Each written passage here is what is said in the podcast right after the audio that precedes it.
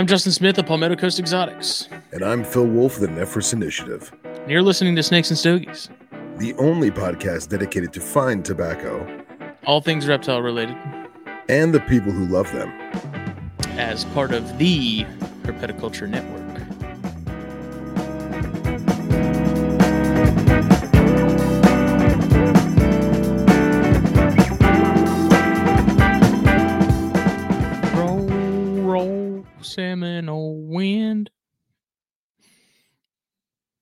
Going on? It's Monday. That means it's time for snakes and stogies. We're starting it off with a bang. Phil's already frozen. we were just having a conversation and he completely froze up. So we're off to a great start. Uh, this is episode number 156 Snakes and Stogies. I'm Justin Smith of Palmetto Coast Exotics. I am joined by Mr. Phil Wolf of the Nephrurus Initiative. Salutations. Look at that. Well, that. That's timing right there. It is. I was just laughing because I was like, we literally were just having a conversation. You just froze up. And he, yeah. Um, but We're here he is. Uh, this episode is brought to you by blackboxcages.com. Check them out. Use the discount code THN at checkout and save yourself a little bit of money. Get yourself a BioG. It's a fantastic cage. I love my BioGs. Love my racks. Love my XT3s and 4s. They're all awesome. Get them. You won't regret it. People underestimate the value of having a rack with drawers that pull out smoothly and don't like catch or struggle and like slosh the water everywhere. Like that is the, one of the things about my black box racks that I have that I love so much is that whether they're at the top or the bottom, they all open evenly and I don't have to worry about getting substrate wet and all this other stuff. That that that's a big thing for me. I don't know about you guys but that is a big uh that's a deal breaker for me if they're if they struggle and the tubs are really like jammed in there. Phil is frozen again. And um yeah, he can attest cages are awesome. He's got some. Um Facebook, Instagram, blackboxcages.com. Check them out. And then the fine folks in the Pacific Northwest, Jeff and Kendra uh, at Puget Sound Pythons. Check them out as well. Phil's going to continue to clone himself here. We'll we'll nestle him right in the middle. There. Can you see yourself? No, it's a black screen. No. Oh, there's two of you. Yeah. Good uh, old internet man at StreamYard. I just did speed South check. South Florida weather fun again. No, dude, it's not. It's not the internet. It's StreamYard. So yeah, I don't know. Roll with the punches, right? Puget Sound Pythons. Check them out Facebook, Instagram as well. Uh, find them on Morph Market.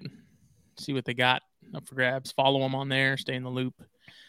Uh, let's see. Adam asked, "Are wedges needed for racks for mid-sized colubrids?" I do it out of paranoia, but feel like I'm doing overkill.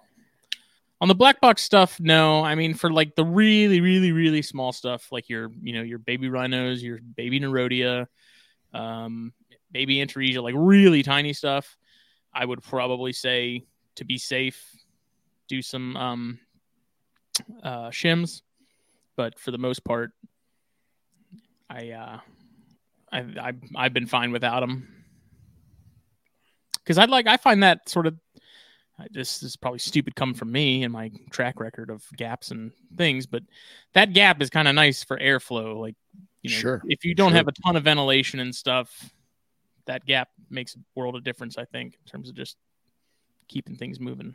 So. Yeah. What's new down yonder?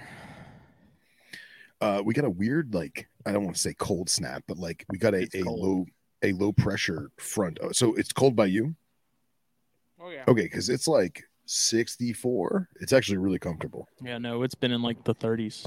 Oh wow. Okay, so yeah, so I'm probably getting your tail end, you know, mm-hmm. um, which is weird, but uh, honestly, no news is good news, man. Same old, same old. So. Yeah, it's it's been really frustrating because we have you know a good lot, a good bit of animals still from the raffle to ship out, and you know, people up north are still dealing with some pretty pretty cold weather. You know, stuff getting into the you know 20s and stuff, and um, here it's been squirrely because it's supposed to. I think come the end of the week, it's supposed to be back to like 80. Crazy. But it's like supposed to be something like 38 tonight. I don't know. It's just it's it's odd. Like I was sure we were done with cold weather. Yeah. For the first time I think ever, I was actually kind of glad about it. Um, but it was like, nope, hold my beer. We got a little bit more for you. So, planning to get some some stuff shipped out.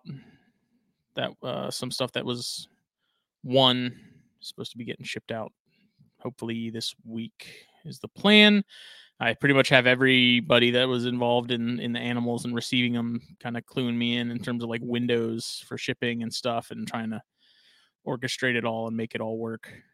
Um, Phil, you were back for a half a second. He's still there. Hmm. Oh, those scorpion tail geckos are cool. Mike Kosicki. Donnell James, Donald, Donnell, Donald, Scott, Matt Palmer, Ryan Cox, usual suspects. Um, as far as what's going on here, I have some corns together still.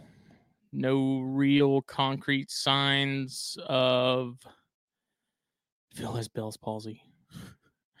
no more concrete signs of locks. Um, thank you. Chris got that albino cow king, and he says it is the actual Antichrist. So that you you heard it from somebody else other than me. Like that that little that little king is horrible. I don't know why it was so high strung and why it was so so angry. It had no reason to be that young and that angry, but ate well. So there's that. Um, put some bears together. So I put the my Loma Alta female shed, and I put the albino or hypo, whatever you want to call it, uh, put him in with her, and kind of heard some thrashing around. Haven't seen anything concrete either yet there, so time will tell. And I have a couple other things that are due to shed soon and I'll probably end up putting together um, rhinos. I've been kind of doing some brief introductions here and there. Um, so what I thought was my male, I believe, is actually the female, and what I thought was the female is actually the male because I've introduced the female, what was the female, um, in with the what was the male, and ends up being the female is the one chasing the other one around and sort of doing the you know the dance and female is not having any of it. So i've been doing like while i'm while i'm home and stuff and kind of around you know leave them together for an hour or so and kind of just brief brief introductions before i kind of really leave them be full time and we'll see how that goes. Um having the if if it ends up being that they are actually you know switched around in terms of um the male and female thing then that kind of works out even better because that female that I thought was the male is got a good bit more size on the on the one that I thought was the female so that might work out in my favor but watching them uh sort of interact and watching the the female watch that male as he's like cruising around in the in the perches and stuff like that is kind of kind of funny because you can tell she's just not not sure what to think of it but really hoping that that happens um Jance and I, nothing really new going on there. Been getting a couple sheds here and there, so I've been kind of checking the egg box periodically. Um, in case that there happens to be any action with those. Been feeding them a little heavier, uh, missing them pretty heavier, and then Mike said uh, Rhino's got to be tough to sex his babies. Yeah, and I think Terry, if I'm not mistaken, possibly Matt too. I think they do this the shed sex determination with um RGI, which to me, I'm sure is is light years easier and and easier on the babies themselves because those babies are tiny. So makes sense to me. But I've had a lot of um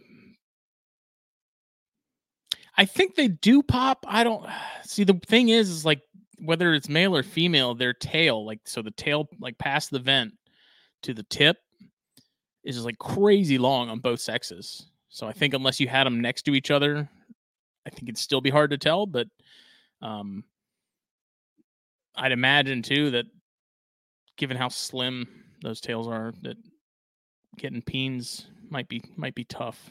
I don't know. I've heard of people probe and pop and things like that, and I think the the RGI route might be better, personally. So let me see. Maybe Phil texted me. I bet you he's restarting his computer.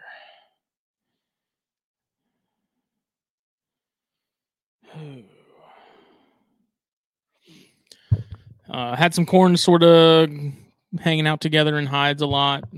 The males have been magnetized to the females pretty much everywhere they go. They uh, everywhere the females go, they go.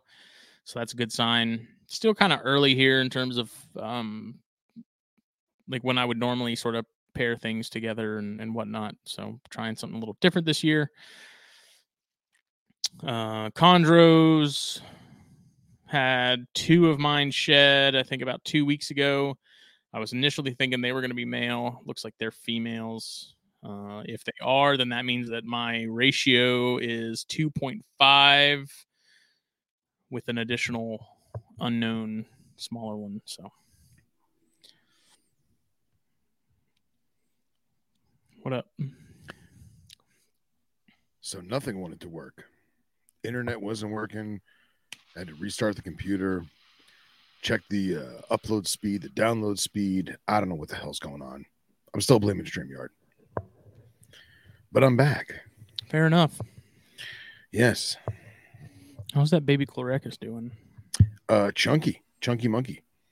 Giving it a pinky once a once a month ish, ish, maybe a little less. And uh because I mean it takes a solid two weeks for that lump to go down, you know. Mm-hmm. And uh if you cut the mouse, it wouldn't. Well, I'm feeding it alive, pinky, so oh, okay. yeah. I uh, I tried to do I drop fed once with uh, I brained it and drop fed it, and um. oh.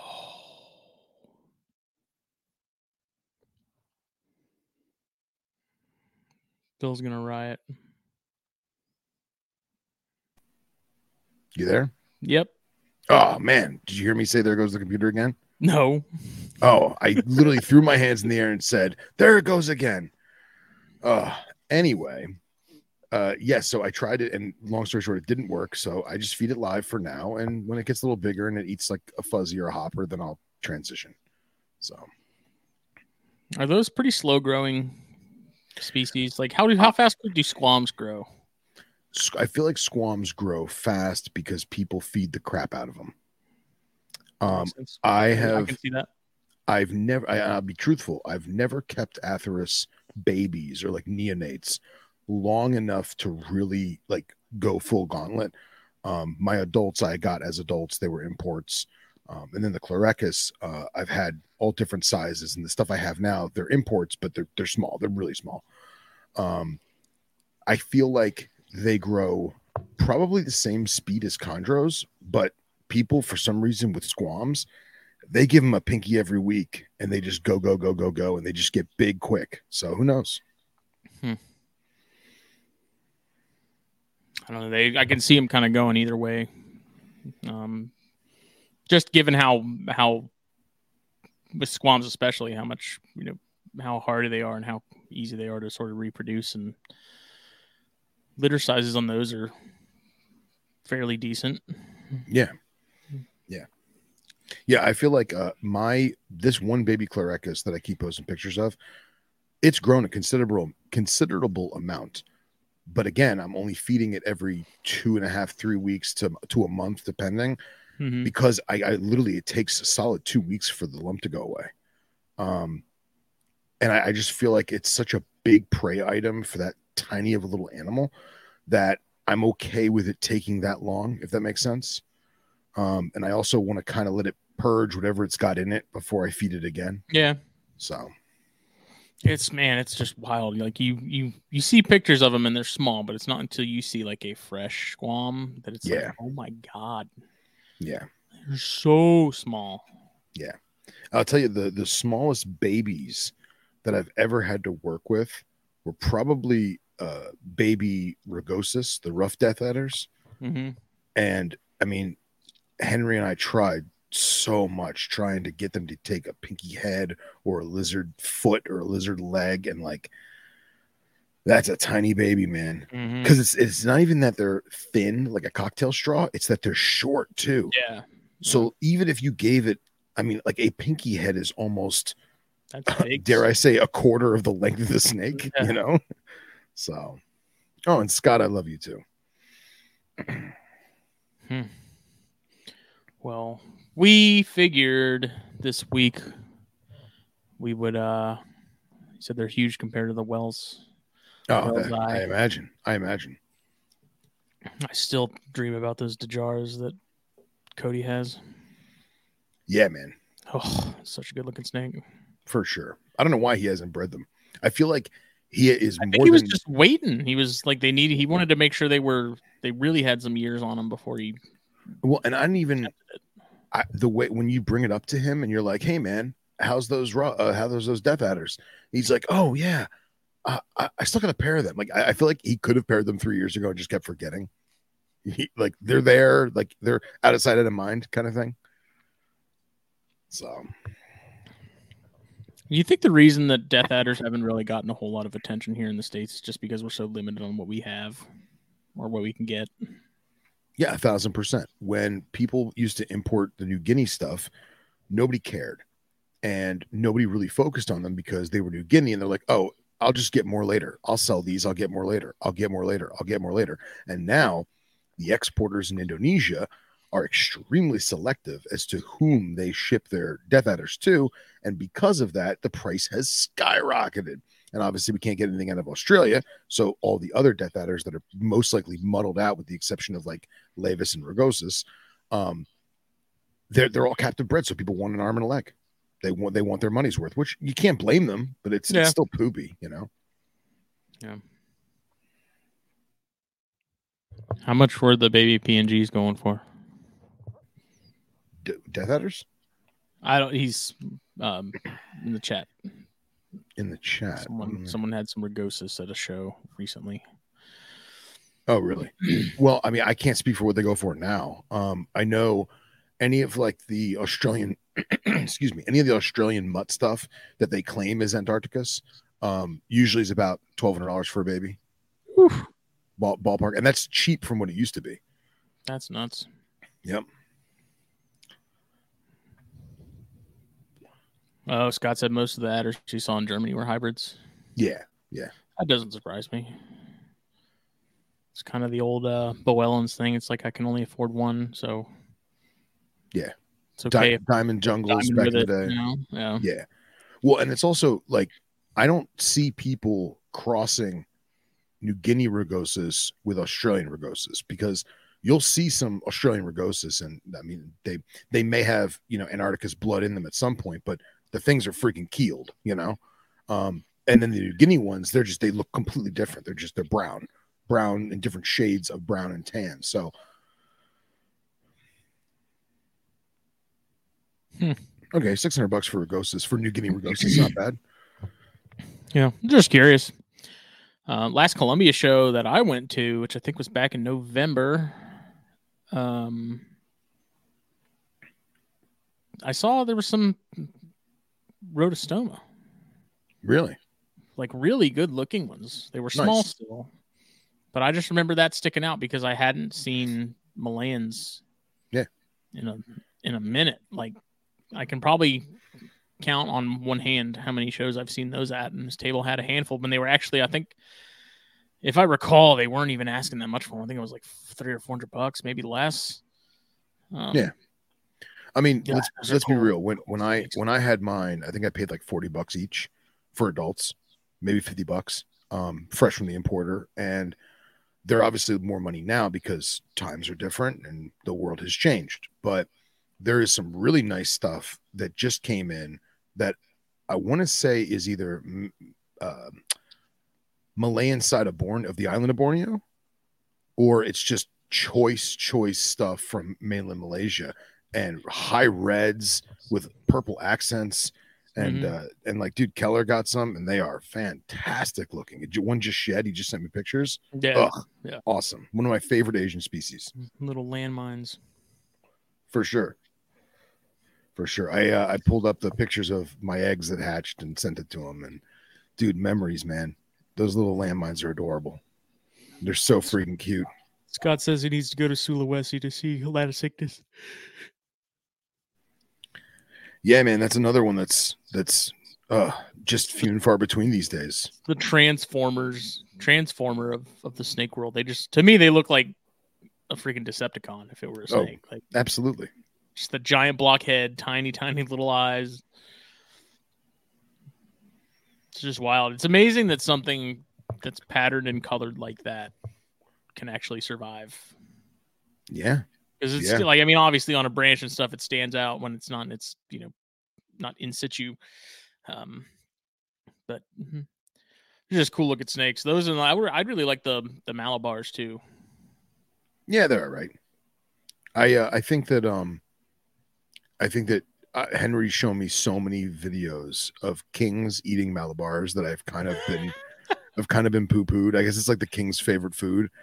So I'm kind of like, Definitely "Meh." seems like they're prevalent enough. Like, Yeah. those things, those Yeah. populations are healthy. yeah, I- think Henry was telling me that I guess it, it's like three out of ten meals for a king is going to be a malabar, or maybe Really? five out of ten. Yeah, because they're just all over the place, especially in like the wetland areas. Mm-hmm. I love those just mossy green ones though, or those mint green. Yeah, Those are For sure. really good looking snakes. yeah, man. Mm. And dude, the Laticinctus is definitive. Well, any, any of the uh, Waglers is, it's just it's the emerald tree boa of Ind- of, of Indonesia of Southeast Asia. So I love it. And yeah, Scott got to see some sea kraits, which was awesome. Saw those pictures. That was great. Yeah, I bet you those, it. bet your pictures don't do those du- justice. Oh, I'm sure. I'm sure. yeah. Well, everything else aside, we figured this this round we'd sort of talk a little bit about. We haven't really talked about like branding. Like if you're in the you're you're a breeder or you're selling stuff like you know import or whatever.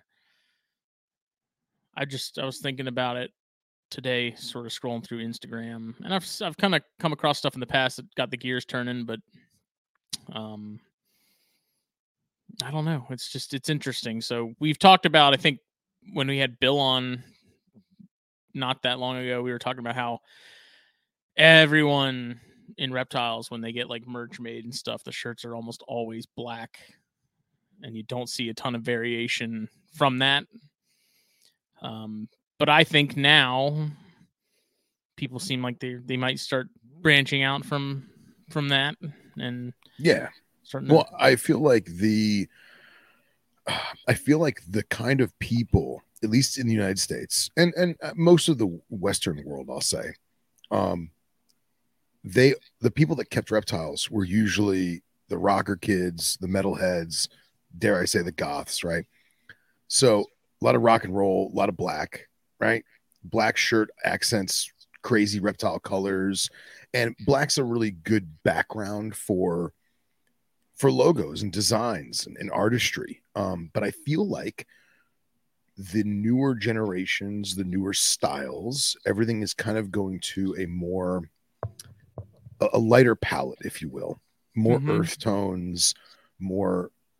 Uh, what man? Anna Marie was telling me the other day that there's a group, there's a group of moms that they're what are they called? Now I can't remember. She's going to yell at me for not remembering. Um, but basically it's it, these this group of moms it's like a trend where their children's their their their infant's room or their toddler's room is all muted colors no primary colors in it at mm-hmm. all. It's all white and gray and taupe and tan and beige. There's no blue, there's no pink, there's no red, there's no green. And it's kind of cool, man. It is. Yeah. But at the same like I love brown snakes. I love brown lizards. Like people always made fun of me for it. Earth tones are my thing. I wear khaki pants every day for Christ's sake. But I don't think I could live that entirely taupe life. Does that Mhm. make sense? And again, my t-shirts are black. Know, Right. the, the hell it's slimming, right? yeah. But I feel like that's where it kind of stemmed from. It's definitely. I don't know if maybe. I think it's. You could probably call it the Pinterest effect. Um, Yeah, yeah, you could.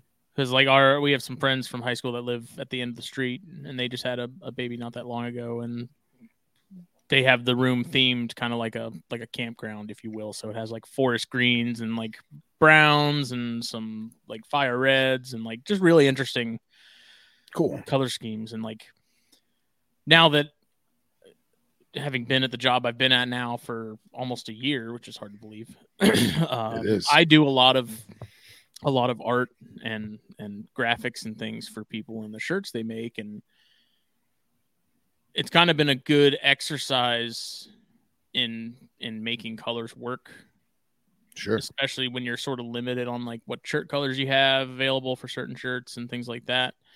Um, and that's something that I've actually come to really prefer and like over black is like your coyote browns, your sand, um, like military green, like Yeah. those with like black art, like just black ink, um, works It's a- really well. There's It's, a negative effect. yeah, yeah. It's um it's just interesting and then playing with the contrast of, you know, if I do use black or like navy and sort of making those those colors pop and and work with that and it's you see it on uh on Instagram like I don't I don't know if it's been the same for you, but Instagram lately with like the logo maker Oh yeah. pages, like reptile specific logo maker pages. Sure. Sure. I'm actually And and, and one of them followed me the other day. I'm gonna look it up. and yes, Ryan Cox, my children will have a thatched hut themed bedroom with a crank radio in the corner. Yes. Um inside jokes. Uh I also remember when I was in college, I took an advertising class and one of the tasks they had like a group group building thing, you know, group team building whatever. And it was you had to design a soda pop can, right? And they instructed us that to do a soda pop can out of aluminum, you could only have a maximum of four colors. And Mhm. originally they did that because that's that, that's as many colors as they could get on the aluminum when they did like the the stampings, right? And then it turned out that through marketing research and ad and advertising research, they realized that we enjoy four colors or less. And people are drawn to four colors or less. And if it's really, really crazy, they're maybe skeptical to buy it. Which clearly we know that's that's not the case these days. I mean, crap, all the IPAs have rainbows on them for crying out loud, and we love them. So um and and and just like in nature, color brings your eye to it. It's it's flashy, it's poppy, right? Excuse me. So you had to basically figure out what your logo was going to be in these four colors. So did you want to do black on red like Coca-Cola or did you want to do uh you know red on green like Mountain Dew? And then you look at the actual can of the soda and you'd be like, "Man, it, you think that Coke's black and red, but there is four colors in there. It's two different colors of red, white, and black, or maybe sometimes the white is silver and it's just the raw Yeah. aluminum color. So putting together logos, a lot of people will still keep with that four color spectrum and they don't even realize they're doing it, Mhm. which I thought was really, really interesting. As far as yours for the like the Nephrurus one, is there anything if you went back now? Is there anything you would change about that? He froze again. Damn it, Phil. So with the Palmetto Coast logo, which is right here, Uh, I have rocked the same profile picture for that on Facebook and Instagram since pretty much day one. And my thinking behind that instead of changing it constantly. So, like with Herpetoculture magazine, usually once a month or every two weeks or so, I'd change the background of that just to kind of, you know, change it up, keep it interesting. Um, with the Palmetto Coast one, I, I've kept that the same and very specifically because I found like a gradient picture that I really like. And I've wanted that over time to sort of build an association with like if you see those colors then you would see my logo with it typically. Um what's cox saying? So are your team simple new textile designs or the old school design where it's almost an art piece. Ooh that's a good question cox. What i miss? Nothing. I was talking about the palmetto coast logo and how like i've used the same profile picture for palmetto coast stuff pretty much since day one and haven't changed it just because there's like a color scheme there that I like. Yeah. That I, you know, over time, like that's subconsciously it builds it builds an association. I mean, we see it with so many other like major brands that we have now. Um, you know, I'm trying to think of one off the top of my head. Like when I see bright yellow, I think of Dollar General, and that's because we have a million Dollar Generals here. Um, Yeah, I mean red and green 7-Eleven. Yep. Yep. So Easter Island statue. um, but Cox has a good question. He said, you know, are you team simple new textile design or the old school design where it's almost an art piece?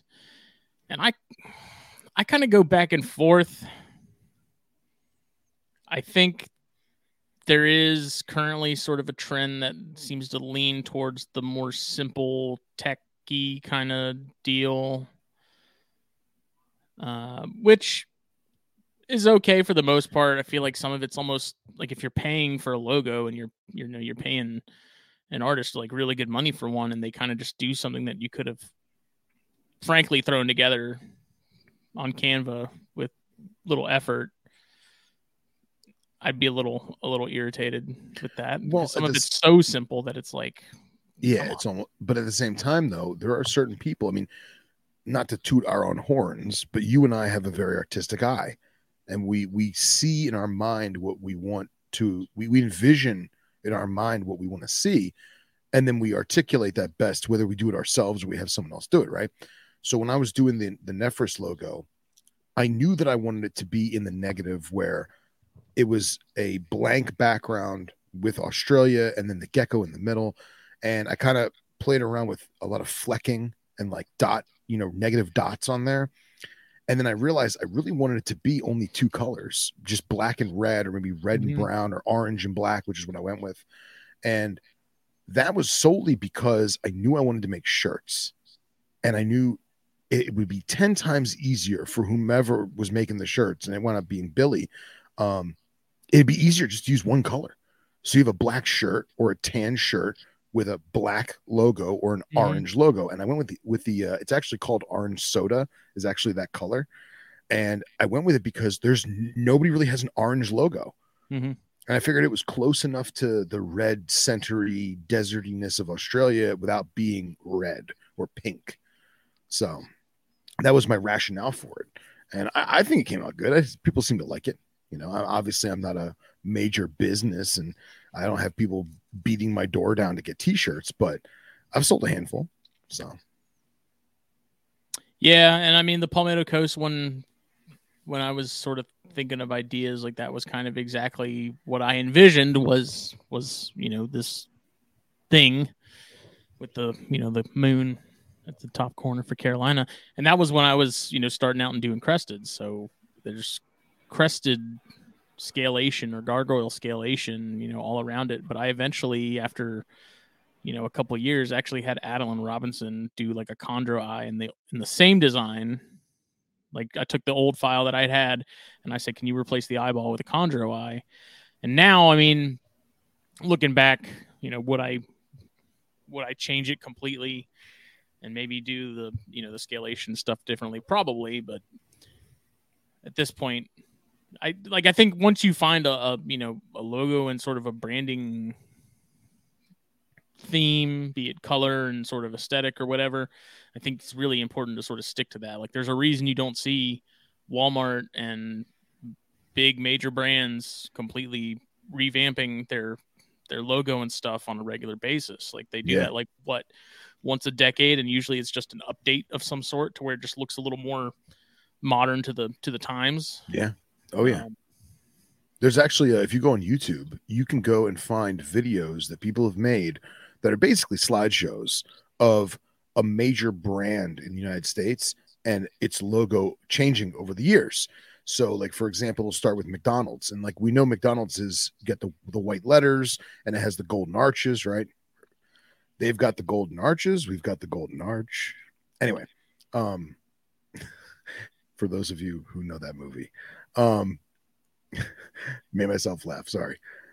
And you can watch the transition. Uh, Wendy's, same thing. Burger King, same thing. Taco Bell, the different colors. Taco Bell is actually the I think the coolest one because it started off with almost like a, a pastel purple and green. Yeah. And it just transitioned to to be what it is now with the the yellow and blue in there. Um, and I mean, strictly we're talking fast food, you know, but this can be anything. And I really feel like at least in the in the in the the, the modern world humans love branding and it can be applied to anything. And my father i had asked so when i was a kid i grew up on a farm right? And we had this one farm hand i don't even remember the guy's name. The guy was ancient.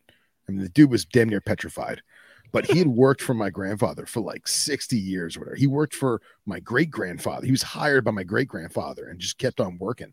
And I asked my dad, I said, Hey, how come he's worked for us all these years? And my father, who's a Western movie junkie, similar to myself, um, he says, It's because you ride for the brand. And I said, What? He goes, You ride for the brand. You have pride in the brand. And it, it, it was at that point that it clicked in my mind that when he was saying brand, he didn't mean brand like company or logo. He meant brand like on the side of the cow's butt, the actual mm-hmm. branding of the animal. And that was the whole thing was you you if you were a cow a cattleman, if you were a cowboy or a ranch hand, you rode for the brand and you had pride in your brand. And that stuck with me all these years to the point where if you're a Ford guy or you're a Chevy girl, right. right if you're if you are a motorcycle person and you do harley or you do suzuki or whatever you love that brand you buy that branded becomes- merch It becomes right It, it's an i- there's an identity Yeah, factor exactly. that is, And- gets and- and it- attached to it. an identity factor and a, and a pride that's associated with it and i mean no different than even in our reptile world like there's zilla people there's Yep. Zoo Med people there's Exo Terra people and like we all own all of them but we still have our preferences Yeah. and we still love those brands and i feel like when someone wants to start breeding and start to make a i don't even want to say business i'll say the word brand right we'll get the ryan cox will have the clicker tonight to see how many times we say the b word right so someone who's getting into herpetoculture and wants to start a brand it's just an extension of the pride they have for what they've created. Mhm. and i absolutely love that. And i feel like even if you don't produce anything ever or better yet you don't sell anything ever i think it's still cool that we have these brands and we have these logos that are a representation of us and what we're doing. Sorry if that was a little rambly No, I get it, and I like I've that's something I have gone back and forth with myself on is, you know, people that that go all out and get you know logos made and they they start branding themselves, but they they don't have anything basically to market or sell. Is that jumping the gun? I mean, if it's so like with Palmetto Coast Exotics, my Right. you know, my own stuff, prime example.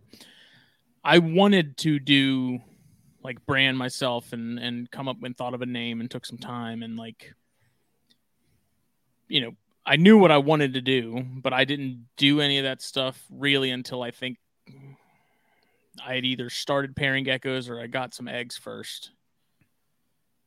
Like basically, I didn't want to put myself out there, you know, branded and all, Um, and then when people are like, "Oh, well, what do you have for sale?" and I'm like, "Oh, nothing. You know, I won't be breeding for another like two years," kind of thing. Yeah, yeah. So I don't know. I kind of go back and forth. Like at the same time, if you if it is something you're planning to do, you know, long term and stick with, um, you know, doing that for the sake of sort of reserving that that name and that place, I guess. You know, it does make sense. Um, but then, I mean, we look at Skylar. Like Skylar has Hail the Scales, and he's got a sick logo that stands out, and Yeah. and things like that. And he's he's branding himself, and he's doing his thing because he's you know he's also putting out YouTube content and whatnot. Yeah. Um, so it's I don't know. It's yeah. I feel like, and, he wouldn't brand anything yet until he had at least a few projects going. well, and see, and see, that's the thing is, I look at what you just said about PCE, right? So a lot of people, especially in the younger generations, they see what, and again, what I'm saying is anecdotal. I am not in the reptile business at all. I am, I mean, I've bred stuff. I plan on breeding stuff. I do not consider myself a breeder. I have no animals for sale. I have no products for sale. I mean, yeah, I've got some shirts and stickers and stuff, but that that doesn't count for what we're talking about, right? Um, I feel like it's very easy nowadays for someone who wants to do this, who wants to embark on this journey, to make an Instagram, to make a TikTok, to make a Facebook page, to pump out a, a badass logo and write some cool bio and just basically give a, a, a jump start to what they plan on doing. And it's free marketing. It's it's social exposure, right? Because it's social media, and it's super easy to do that. But I also feel like it may be discouraging as well because now the hustle, fe- the feel of the hustle is there. I yeah. need to get more likes. I need to get more followers. I need to get more views, right? And that could be a good thing. It could be a bad thing. Um, but just going back to what you said is, is it right or wrong to make a brand and then have nothing to fucking show for it? I don't think there's anything wrong with that as long as you're aware of it. And as long as the person who's doing it understands that building a business takes time, building a brand takes time, and you're going to have peaks and valleys. So for someone to say, I'm going to be a breeder and I'm going to make a logo and do an Instagram page and, and dare I say, buy a website, but it's going to take five years before my animals are even g- big enough to do it. If they want to do it, knock themselves out, man. Oh, yeah, make, yeah. I Make mean, yourself happy, crazy. you know? It just it makes me scratch my head a little bit because it's Yeah. you know you know also- my, my mantra of of announcing your plans is a good way to Yes. laugh. You know, exactly. And, a lot and can happen I, I kind of, now and twenty twenty nine. I kind of diverged from where I was going with that that ramble. Um, what I was going to say is, and now I kind of lost my train of thought of how I wanted to formulate this, but the reason why it's I don't want to say cringy. The reason why it's not as socially accepted nowadays is because it's so easy to do. Because when you and I were kids, there was no social media. Yeah, you know most people they didn't worry about a website. They didn't worry about an ad in the yellow pages. They didn't worry about an ad in in, in a magazine to, to to try and sell their merch or try and sell their their their produced offspring. They built it first. You know what i'm saying Yeah. and now because it's not only easy but it's free to put the horse in front of the cart right. or put the cart in front of the horse, however the phrase goes. I feel like that's where our generation kind of looks at like, what are you doing? What's, You what's know? going on? Yeah, what are you doing? So, but I'm, I'm not saying it's bad. I mean, we kind of all have done it to some extent. Yeah, it's to me, it's the actions speak louder than words. It's like, Sure. don't tell me how you're going to do something. Just show up one day with it done. Yeah. it's kind of how good. I look at it. That's know? good. Um, let me see. But that doesn't, that also doesn't mean that people can't just have fun. oh, for You what I mean? for sure. Yeah. And like if you have a logo in your head and you're like, man, I got this logo in my head, I'm gonna put pen to paper, or dare I say stylus to screen, right? And you want to stylus to screen this logo, and you say, man, I really like, for example, Jake, our boy Jake. Jake had a logo. Jake had a company. Jake sold stuff. Jake produced stuff. Jake wasn't pleased with the direction in which it was going. He wanted to rebrand, right? Which can be a very scary and daunting thing, especially if you're really successful. And Jake said, you know what? I'm going to rebrand and I'm going to uh, kind of change how I'm doing things and what my brand is going to look like. And he wanted to focus on the rat snakes. He wanted to focus on the Southeast United States in his area and the animals that he was keeping. And he said, Man, I really want to do something with like a rat snake. And I drew a logo that on stylus to screen, right? And I was like, What do you think of this? And he's like, Oh, that's awesome. And then he took that and he gave it to an actual artist to clean it up and fix it up and make it right. I'm not offended at that at all. I think that's fantastic because I got to help my buddy out. My buddy got the logo that he was envisioning in his mind that he wanted, or that he may, maybe he didn't know he wanted it. And yeah. then he got to give it to an artist who not only got paid to do what they love and they do, but made him happy too. So whether Jake sells another snake the rest of his life, I'm still happy. And I, I that, that whole thing transpired like that. And he got a cool logo. Yeah. Cool he's a, he's a really good example too of, you know, when you're planning these things of a name and a logo, you know, really ask yourself if, like, if if you're just doing ball pythons, for example, or you know, Morelia in Jake's case, like Jake was so hardcore into carpets, and he, I mean, he still is. Like, don't get me wrong, but you know, he started getting into to more colubrids and stuff, and he he's like, I remember I, there was one day or one night in particular, I think he had he had mentioned me, he's like I kind of wish I hadn't painted myself into the Morelia corner with the name because now he's diversifying. So that's that was part of the reason that he had he had switched it up too. And you know, I knew like there was a point in time where I I was very seriously considering Palmetto Coast Cresteds, but then I also sort of remembered in the back of my mind that I eventually wanted to get back to snakes. So I was like, let me change it and do you know do exotics and yeah. Um, and I feel like although Jake had something in his mind, whether it was one way or another, I don't think he necessarily needed to change it. And because he could still be a, a Morelia company, for lack of a better word, and still branch out and do other types of animals. For sure. For sure. But it did help the motif that he was trying to evolve into by rebranding. Um, Scott says something really cool. Uh, when should something become a brand? I.e., when did NPR become a brand? When it was a single episode in Eric's bathroom, or when it was a season in, or five seasons in? Where's the line? And I think that's a great question because as someone like myself that just started a new podcast last year, I had the intro to the show, the outro to the show, and the logo that would be put onto social media as well as the podcast channels and t-shirts before we ever record a single episode. And i feel like that was the best way for me to do it because i knew what we were going to do because i had the experience doing this with you guys. And i think if i was just starting it out of nowhere i probably wouldn't have had all my ducks in a row the way that i did. Mm-hmm. um and i feel like had eric made a logo and a channel and a social media network and everything else before he ever recorded a single episode and then recorded it, I don't think it would have made a difference. I think it would have helped. I do. But that's not to say that you have to do all those things before you record. Does that make sense? Yeah. Yeah. No, and that's a good example too. I mean, THP, like for the first, I want to say inside of like 20 episodes, we didn't have like a dedicated logo. Yeah. And I don't know if that was necessarily me just saying like at any point we could bail on this and it just disappear. Sure. Like I didn't want to. I guess I didn't want to sink like money and stuff into like the branding of it and the, the logo and stuff until I kind of knew for sure that it was actually like sticking around. Um. Actually, I'm curious. I'm gonna go back and look. Yeah.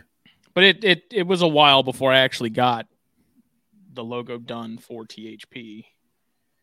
Um, yeah, and actually, I was going to ask because we were talking about podcast logos.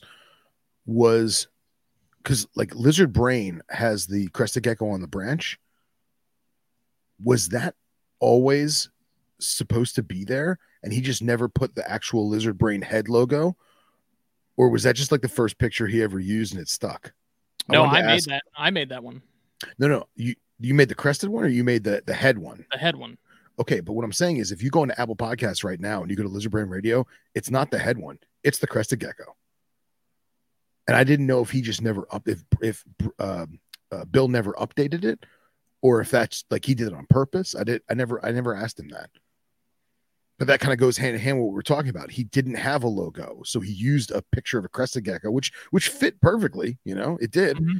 And then he says, "You know what? I'm really doing this. It's time to make a logo." And Smitty made the logo.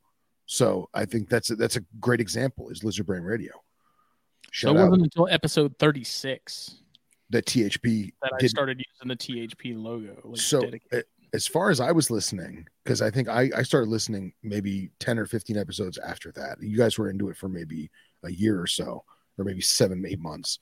What was the logo before the satellite tower? I didn't have one. I But, like, just used what was the I used picture? the, I used the same, so the picture would change on the thumbnails, but the the font that I used religiously was League Spartan, I think. Okay. And fonts is another thing that I could, God, at work when I'm putting stuff together and choosing fonts, I will sit there and scroll through fonts for 20 damn minutes to find the one. You know, like I fonts drive me crazy. And it was the same thing with the magazine. Like when we were doing the magazine, I was doing layout stuff. I would spend so much time trying to decide on fonts for like the covers of the uh you know the actual covers of the magazine, but then like Yeah. the you know the first pages of articles and things like that. And Headliners. Yeah. drove me yeah, dude, I drive myself crazy with that. Um, but I found that that font and liked it a lot and kind of stuck with that for the first 36 episodes. Um, because after a while, I get, I, you know, I dug it and I felt it kind of almost worked the same as it as a logo did to an extent. Yeah. Um, because it just the recognition aspect of it. Like I want consistency. To me, that is the biggest thing Oh yeah. when it comes to to like branding yourself as consistency and staying on brand and uh you know you look at any of the um like major brands like we do embroidery work for, or something for someone and if it's a like a nationwide sort of franchise like they have a packet that the people send you that says you are not allowed to use anything but these four colors. You cannot adjust the logo in any way. Like they if you're doing a black shirt it has to be red logo. Like they have like branding parameters that Oh, you sure, pretty much have sure. to follow. Yeah, it's got to be um, uniform. and like some of it's a little silly but at the same time there's a consistency there and i think thn you know that that sort of acid green um that's a color that with the black i've always just liked and it, you know it's stuck and um and that's just part of the consistency aspect of it you know? Yeah. And I think your choice of black with the acid green is the exact same reason I picked the orange soda color with the black for mine because nobody was using it and it stood out and it was memorable, you know? And I think that's great. yeah I love our colors. It's fantastic. So it's funny you actually wanted to do. We, we talked about doing a, a branding episode, and yesterday I went with Anna Maria, Matt, and Jamie to Invasive Species Brewing Company in Fort Lauderdale. Shameless plug. hey oh that's cool And I got this super cool hat, right? And uh, here I'll show the the logo once more, just in case people got to rewind or whatever. Hmm.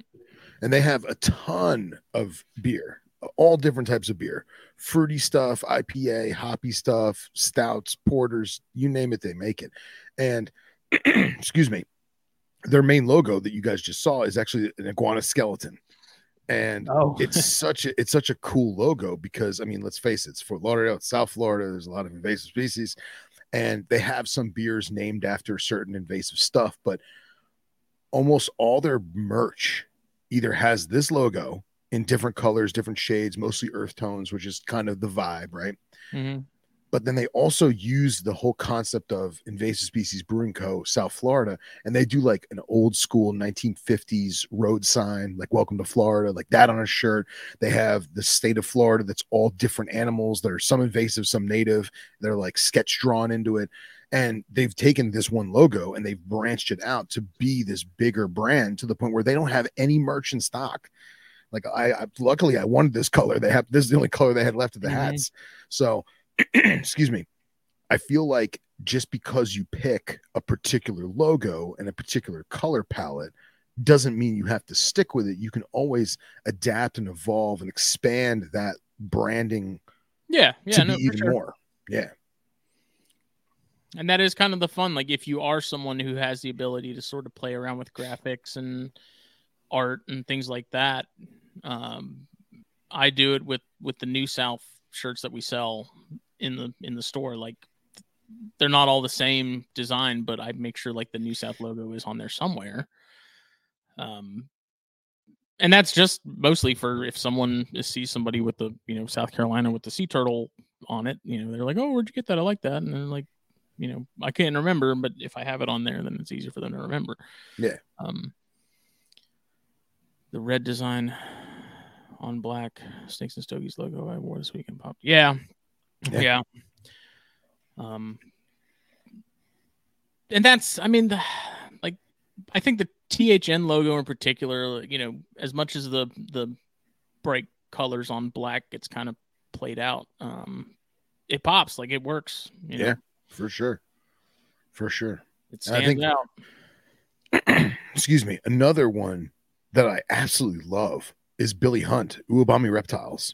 So when Billy wanted to do his Uwabami Reptiles thing, so Uwabami is Japanese for giant snake, and he wanted to use the Japanese kanji, and he had actually sought out a bunch of different, I don't know if we want to say calligraphy experts or people that specialized in in kanji writing and stuff, and he had basically picked out a handful of different style or fonts of the same kanji and then gave it to a graphic artist to add little bamboo shoots to it and add the word uwabami reptiles on there. And it's a great color palette of white black like forest green and tan hmm to the point where if you switch one or two colors, you can put it on damn near any background. So his Yeah. main background is white, but let's say he wanted to put it on black, he could reverse the white and the black outline hmm and it would it would it would still pop the same. Yep. And I thought that was that was absolutely brilliant. And I, he always tells a story. I don't want to tell the story for him, but he always tells a story of, I guess he was out somewhere with friends and he had his shirt on with the Uwabami logo, and this like old Japanese guy starts pointing at him and like giggling, and he's like, "What's the matter? Did I did I spell it wrong?" And he goes, "No, you spelled it perfect." I'd never seen that before. That's awesome. so he, he always gets a kick out of that. Maybe I told that story wrong, but but I always get a hoot when he tells that story. Yeah, and that's uh, he's that's a he was he was wise in making sure that it was Yeah. what it actually was Yeah, supposed to be. Because I mean, how many people get tattoos of that and it ends up not being anything yeah, for sure. For sure, for sure. And honestly, it, it kind of despite him being a Morelia breeder, he had the the the wherewithal or the forethought, if you will, to keep with the Asian theme because he he's he's very much enamored with Asian culture and he loves Asian species of reptiles to the point where now he's branching out more into Elaphe and Coelognathus and uh, some of the other Asian rat snake species that are eluding me scientifically right now. And it just goes right into his same logo and brand, you know? Yeah. And it is sort of this fine balance of like you don't want to be too specific in terms of what you're what you're doing, but you don't want to be too broad either. Yeah. You know, you don't want to kind of lock yourself into a box necessarily. Um, because rebranding is expensive. Like when you gotta, you know, redo logos and completely overhaul everything. Um that sh- that shit costs money. Oh yeah. Um, Jack Oliver asked earlier any advice on brainstorming a name for your brand slash collection when you're still not sure of the direction of your collection, or should you just wait until you know? Well, as we say a lot, you know, over time your tastes and stuff change. I think we're all everyone here at THN is is a pretty good indicator of that. At least, um, you know, half of us of the five, you know, myself and Jake having a pretty drastic shift in in what we're keeping and focused on over the years, and even Chris, you know, he's he kind of has some things that kind of ebb and flow in terms of like Pituophis and how much of those he's working with versus the Mex Mex stuff versus corns and geckos and things and uh you know you you're not doing just venomous stuff you know you've got a good bit Yeah. of australian things in terms of liasis and Yeah. and all kinds of stuff And- So, North American colubrids, man. yeah So um it's it's the same thing that i just i'd mentioned earlier you know it's it's planning ahead to a degree i mean you're obviously not going to be able to plan for for everything that that might change in the future you're not going to be able Sure. to, to see that but kind of like i said you're not keeping it too narrow but not too broad Yeah. um uh, I was told that a a good company name should sound fun and at the same time give a very good hint as to what you're selling. And by selling I mean sharing or showing or teaching, what you're doing what you're doing, right? Yeah. Right. So Palmetto Coast Exotics, it's exactly that. It's fun because it's like, oh, what's the Palmetto Coast? Oh, what kind of exotics, right? At the same time, if you know what the Palmetto Coast is, you know it's South Carolina. You See, know that's where that was a misstep on my part because I had people message me early on asking me where in Florida I was, thinking that I was like in the Orlando. Yeah, but see, that's Palm Coast. Yeah. Big difference. the only difference. reason I didn't do Palmetto State Exotics, which was initially my plan, is there was some guy like I think in Walterboro that had it already. Ah, okay. I don't think that guy's even around anymore because I was really gunning for that. Like I'm I'm South Carolinian, you know, born and bred, man. Like I'm proud of my state, Yeah, man. And gotta be. uh, you know everything here is palmetto, palm and moon. Yeah. palmettos. Like it is used a lot, but um. Yeah, it was, that was something. If I could go back, that would be something I'd I'd fix. If I knew that that guy was kind of just going to disappear into the abyss, then I would have totally been like, I'm I'm using that. Yeah, but see, at the same time, I I think that the the southeastern U.S. folks that know the Palmetto State, right? They know the South Carolina flag. It's super iconic. Dare I say, the most iconic flag on the eastern seaboard, state-wise, right? That's been around since literally before the Civil War. You know why? It's because of simplicity. yeah, a, a thousand percent. literally a palmetto and a moon. Hmm. thousand percent. So I think that those people are going to appreciate it, and then the people that don't know what it is, it's going to pique their interest to pique their curiosity to find out, which which I like a lot. You know what I mean? Nobody knows what the Florida flag looks like unless you lived here and went to school here. You know what I mean? And the Florida flag, the I Florida it, I recognize it, but I don't off the top of my head. I couldn't tell you what. so it's it's a white flag with red bars in an X with a circle in the middle that has a bunch of state crest stuff, right? And although I feel the Florida flag is a very attractive flag and it shows a lot of our state natural resources and iconic crests, right? The history of the state, it's not remember, it's not memorable at all, in my opinion, right? I Mhm. mean, and then you look at a state like Texas, that's a hell of a flag. You know what I mean? So you look at a state like Alaska, hell of a flag. So, and it, it may maybe it comes down to the simplicity, like you said. You know, who knows? And then that translates in the sense of, yes, these are state government representations, but it's still a brand. It's still Even the. California flag, like I like the Yeah, California. yeah, exactly. With the bear. I'll- You'll never have me live in California, but I like their flag. Agreed, agreed. No offense, Lisa. Yeah, Jack Oliver, he's another South Carolinian Yeah, and, and Eric Westmoreland, corns and more since '94. I love Yeah. it. That's good. What are your thoughts on on the use of the word exotics? Because it you it gets used a lot, and I that's something else I've thought about. Like if I could go back, would I change using that?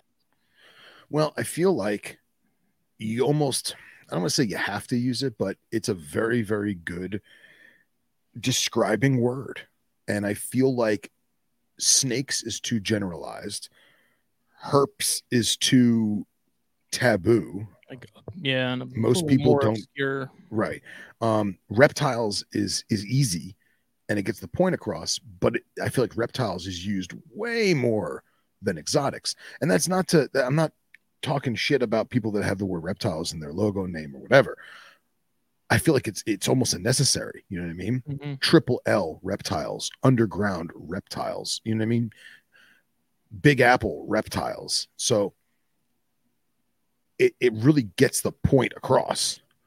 But if we can find something that's a little more unique, a little more exotic, if you will, I say go with it, roll with it. Nothing wrong with it. Maryland flag is weird. Yeah, Maryland flag is weird and little. Yeah, it's got a giant crab on it. you should, Henry said we should have a gator on our flag. You really should. We really should. I'm We should. amazed that that that wasn't a thing. Well, so not only does I think, and someone please correct me if I'm wrong, but I think spoonbill Florida. would be cool, too. spoonbill would be super cool. Big pink bill. Anyway, um, someone please correct me if I'm wrong, but I'm pretty sure Florida has the most state animals. I could be wrong, but I also know for a I fact it.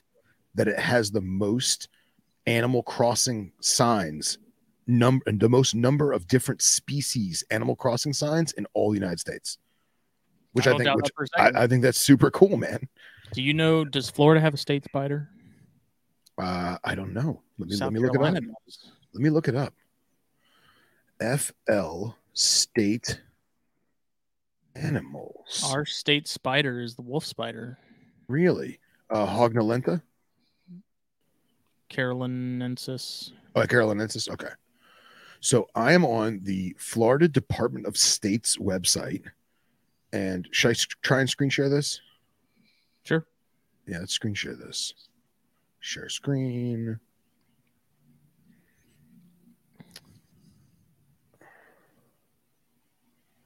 All right. You got too many roads, Mike Kosicki said. Yeah, we do have a lot of roads. All right, so state animal panther, that's a given. Because Uh, where's your hockey team is going to be named yeah, I know, right? Okay, so here's the flag. Oh, I have seen that. You have seen that, and you can see it's got the boat Like and a the cigar label on the on it. yeah, right. And then in God we trust with the palmetto and the tree and the lady. So, all right, reptile. There it in, is. in Florida, man, we trust. In Florida, man, we trust. Okay, reptile, of course, is going to be the alligator. State bird should be the swallow. Oh no, it's not. It's the Ours mockingbird. Carolina Wren. I thought ours was the swallow-tailed kite. Interesting. I didn't expect that. Butterfly, zebra longwing. Okay, we saw the panther, marine mammal, manatee. Go figure. I know, right? That's so predictable. I know it really is. oh gosh. State right. reptile also could have been the Eastern Diamondback easy. It could have been. It could have been. Um all right, well that's enough of this because it was clearly not what I thought. I thought it was way more. I thought it was like state songbird, state raptor, state migratory bird, state shorebird. Clearly I was wrong. So um but yeah, we definitely have the most signs for crossing. but that just goes to show you that nobody knew what the hell that flag looked like until we showed it. so It's all the stripes and uh, you know stuff everywhere, and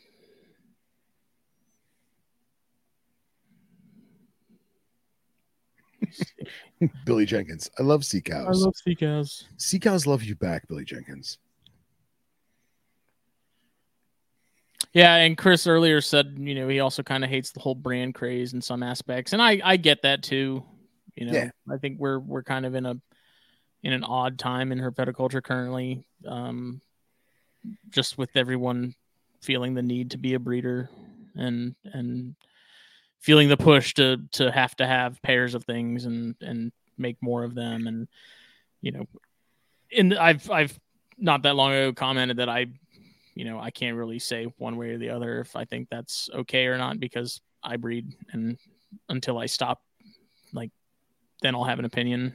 Um, I think I can have an opinion because I'm not a breeder, but I've bred stuff. And in my opinion, there are people that want to become a breeder because they want to become a breeder. And good for them.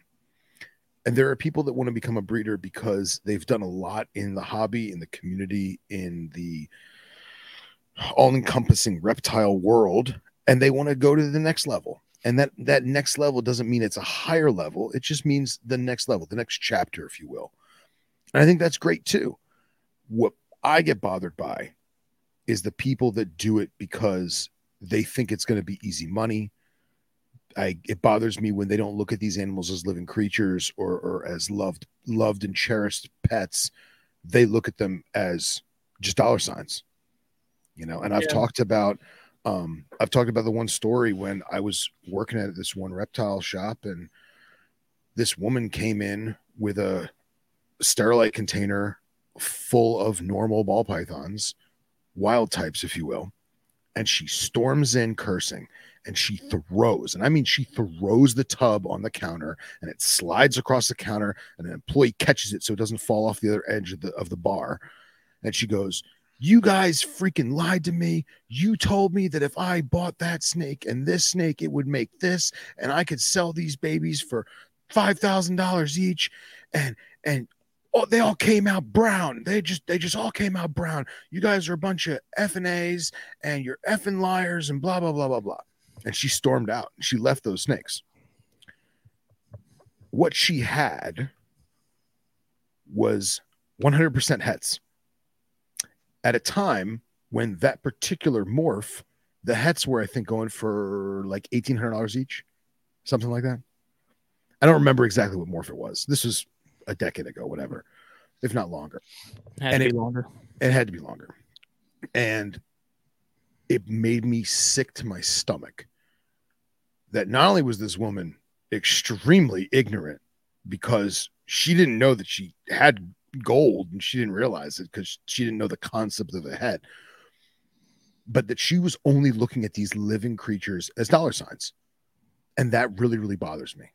And there's so many people out there that breed and they do a great job of it and it's their livelihood it's their business and yes it is dollar signs but at the end of the day they love and cherish those dollar signs does that and i phrased that wrong they love and cherish those animals that could be liquid income Yeah, and and that's the difference between them and her that's something that I've I've thought about to myself a lot too. Is you know the whole it's not about money.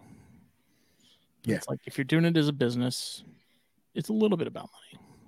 It's it's a lot about money let's be real you're doing it for a business you know what i mean there are people I'm not doing it as a full time business. No, you're not, and But- I'm not. But there are people that do. You know what I mean? And uh, I'll use I'll use Tiki's geckos for an example. Okay, Tiki and Manny are running a fantastic business breeding reptiles. They're killing it. They produce amazing animals. They have some well-established captive, uh, uh, wild-caught stuff that they're now they're captive breeding. They're doing great, and that's how they make their living. That's how they pay their bills. That's how they live. But at the same time, they love their animals. They're herpers at heart, and they they love it. Every single time a gecko hatches out, their eyes light up. Every like I've been there in Tiki's like incubator room and watched him crack open a deli cup, and like he just smiles ear to ear. Now, a little bit of the smile is probably because he knows it's worth a pretty penny, but he's still smiling at the fact that he just helped create this Yeah. life. Yeah. You know, and dude, when when Manny produces blue tongue skinks, and it doesn't matter what comes out, it doesn't matter what the morph is. Yeah, he hopes that they all come out melanistic because that would be amazing. He could retire early. But at the same time, the fact that he did it and he has these baby blue tongues, like that's awesome. You know what I mean? Yeah. So there's nothing wrong with people, in my opinion, there's nothing wrong with people having being a breeder as a business. It's when you stop loving the animals or you never loved the animals to begin with. That's the problem, at least in my opinion. Yeah. And I do wonder how how you know is it really as prevalent as as people think or say it is. Um, I don't know. I mean, it maybe it's hard for me to imagine that it is, given that that's not, you know, what I do or how I see it, or even the people that I hang out with and talk to on a regular basis. Like I know none of us are like that. Yeah. You know, so Yeah. to me, I don't see it, but I'm sure if there was someone who was on the show circuit and doing a lot of shows and stuff, that you you probably would, and I'd I'd have to imagine that, I'll you know, being at the ball python sector is so huge and vast that it's statistically probably more prevalent there than anywhere else. Yeah. And and also there is a certain level of just to be blunt there's a certain level of desensitization that does happen when you're dealing with these things day in and day out um, whether it becomes too much of your work and you kind of lose i don't want to say lose the love but You lose some When you- steam. you lose some steam when you're cleaning poo day in and day out you're not necessarily eager to go to work over and over and over again. Or if you work in a reptile shop or a pet shop or an importer and you do this stuff all day you don't necessarily want to go home and take care of your own animals. Like i get that. I did that. I worked for an importer from 9 to 5 and when i got home there was no way in hell i was cleaning cages so that means i got to do it on my day off which sucks because now i just feel like i'm working doing the same job on my day off. So that's kind that's why I got out of working, like actually working with reptiles, because it just it was too much for me, and it, it killed the it, it killed the um the excitement of being with them and working with them and enjoying them because I was doing it day in day out. Yeah, and that's a perspective that you're not going to get unless you're doing it. Yeah, exactly. Because I think everyone at some point has been like, "Man, I'd really love to do this full time," and there's a severely romanticized idea about it. Because even I've kind of gone back and forth. It's like, you know, would I eventually like to like? Yeah, you know, retirement comes around eventually, if that's even a thing by the time we're there. Yeah, exactly right. Um, I don't want to just retire and just sit around and do nothing. Like if I was going to do that, like the snake thing is perfect for that because you know keeps you mobile, it keeps you doing things, and Yeah. keeps your brain sharp. And um, I don't, I don't know because I there's some days where I have to clean and do water changes, and I mean my collection isn't huge by any means, but it is it is sizable. Um, and it's like, damn, you know, there's some days where I'm just not feeling it you know and then that's when i'm like i don't know that this is what i want to do full time Agreed. Agreed. And just going back to people doing it for a living and doing like the show circuits and stuff, uh, I have seen it where someone who does the show circuit and they do a lot of shows, they're doing it three or four weekends a month. They're traveling a lot. It's become their supplemental life, right? Their supplemental income.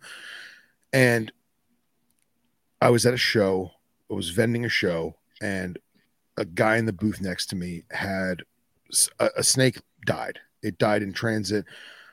I didn't inquire, but he was really upset, and he was like, he he said to himself, "What did he, he said to himself like, oh, there goes a thousand dollars down the drain, right?" And I looked at him, and at first I was like, "That was a living creature, man!" Like in my Yeah. mind, you know.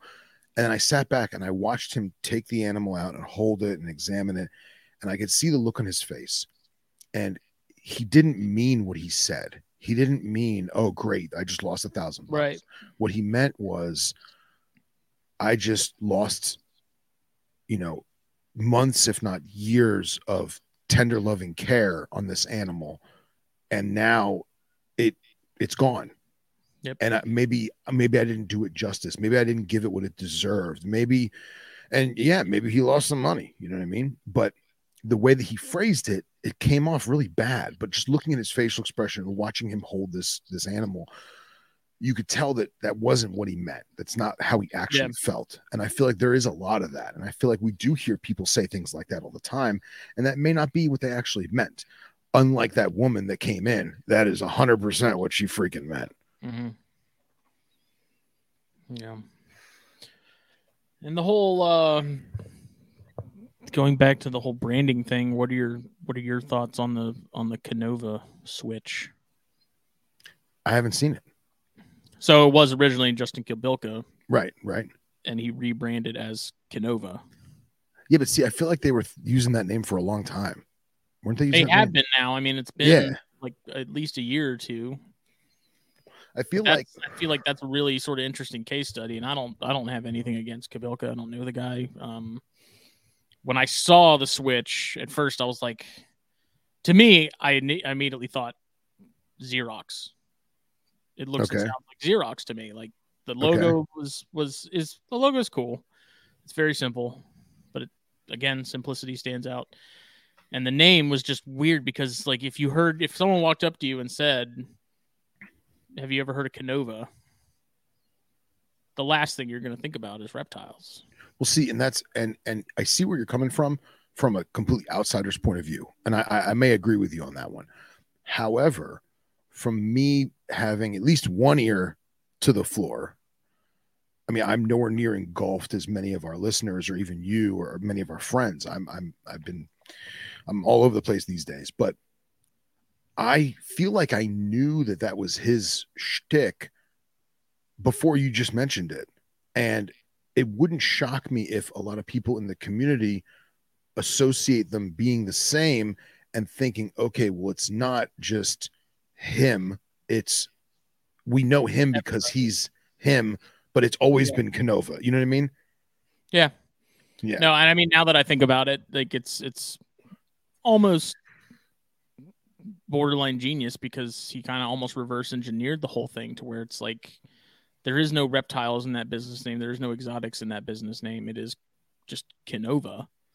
Yeah, and for all You we know, know, like that could have been It stands out so much because of that that now you think of you get the same same Yeah, mental sure. association that you had when Kobylka was Justin Kobylka, you know, reptiles or yeah. you know, whatever it was pre we also we don't know if all right so like in my industry it's very very common for the business owner to be the figurehead right so using it in um i mean let me think of all right let's use we'll use music as an example okay Prince right before ozzy osbourne had all of his Yeah. Purple rain. before ozzy osbourne had all of his multiple different bands right it was black sabbath okay hmm people would still refer to it as Ozzy. People would still refer to it as Ozzy Osbourne, right? But the band was Black Sabbath. And you could, there's a lot of businesses where, let's say, Bob Smith, right, is the business owner. And everyone knows that Bob breeds the coolest snakes and Bob has the best lizards. And Bob is just, he's an awesome breeder and herper and, and active member in our community. And the whole time that Bob was doing this, the business name was Cigars Inc. DBA Snakes. We had no idea. You know, his Yeah. business license, his tax ID, his his LLC, his his incorporation, whatever it was. He it could have been Canova the whole time. You know what I mean? Yeah. And maybe because his business is expanding, he says, you know what, maybe it's time we actually use the real name. You know, who knows? There's any number of things. Yeah, Pangea is a good one. It's another good example. But you look at guys, you know, Lee Abbott. Like Yeah. there's some people whose names are just synonymous with certain things now. And like when I hear Lee Abbott or I hear Howie Sherman, like yeah, the but did first Lee thing Abbott you're ever gonna have an actual company name? I don't I don't I think don't so. know. If he don't did, know. I don't know what it is. Exactly. Because Lee Abbott. Yeah, exactly. But that's the question is if the guy if eh, if Justin Smith is a world-renowned breeder of corn snakes, Justin Smith isn't going to file his taxes, his business taxes. He's going to have how do I phrase this? Justin Smith has an actual business, right? Mhm. And therefore he's going to run that business as the business, right? But that doesn't mean that the business may get the limelight because Justin Smith is the breeder. So Justin Smith gets the limelight. Does that make sense? Yes, because when I breed conjures again, I'll be back on that high horse. Yeah. Looking down upon the peasants. And Mike Kosicki says something good. He says reputation versus brand, hmm you know? And I think that uh, a brand's reputation can be awesome. And, but the brand's reputation isn't necessarily going to be awesome if the owner or the proprietor's reputation is not. Yeah. Does that make sense? Yeah. There's plenty of people that I can think of that have certain brands that are, you know, they're historically entrenched in what we have as, you know, as a whole in herpetoculture currently, but the people that own it are very rough around the edges. Yeah, yeah, we all agree on that. I won't name names. Yeah, But- yeah, but we can but- agree on that on, on multiple different avenues. It's sort of separating the art from the artist. Yeah, and at the same time, there's been countless times where I've had, at least in my industry, I've had friends or clients come to me and say, Hey, I know that this is a different person's business, but I'm thinking about buying X, Y, and Z from them. You know, are you friends with them? Are they reputable? You know, I bought a lot of stuff from you. Could you help me out a little bit in that regard? And I usually don't have a problem with that. Um, but it's very funny when they know that business, they've bought from that business before, they just didn't know that that was the name. Mm-hmm. Does that make sense? Yeah. So, so I, I I see that a lot these days, especially with this whole social media thing. You know what I mean? Yeah. And it's almost like people saying, "Hey, man, that guy Justin Smith has some really cool chondros." Um, uh, I was thinking about buying his, but I also saw this guy in South Carolina called Palmetto Coast Exotics, and his stuff is awesome. Is awesome too. Like I feel like that happens more Snakes often are than not. identical. Well, I, I really feel like that happens more often than not. Henry said Canova came from a marketing firm he hired, Oh, there you go. which maybe that that I'm sure that plays a part in why it's been such a successful rebrand because he had an outside source that is not sort of they have an outside perspective of herpetoculture. You know, they're not sort of Yeah. in the mindset of we're doing reptiles, so I need to name it something that clearly states that it is reptiles or pets or you know whatever.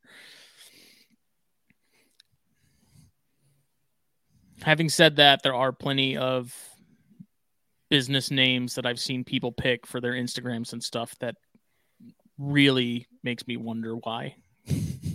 Yeah, Yeah. I've seen some really rough names. I'm like, why would you pick that? it's true.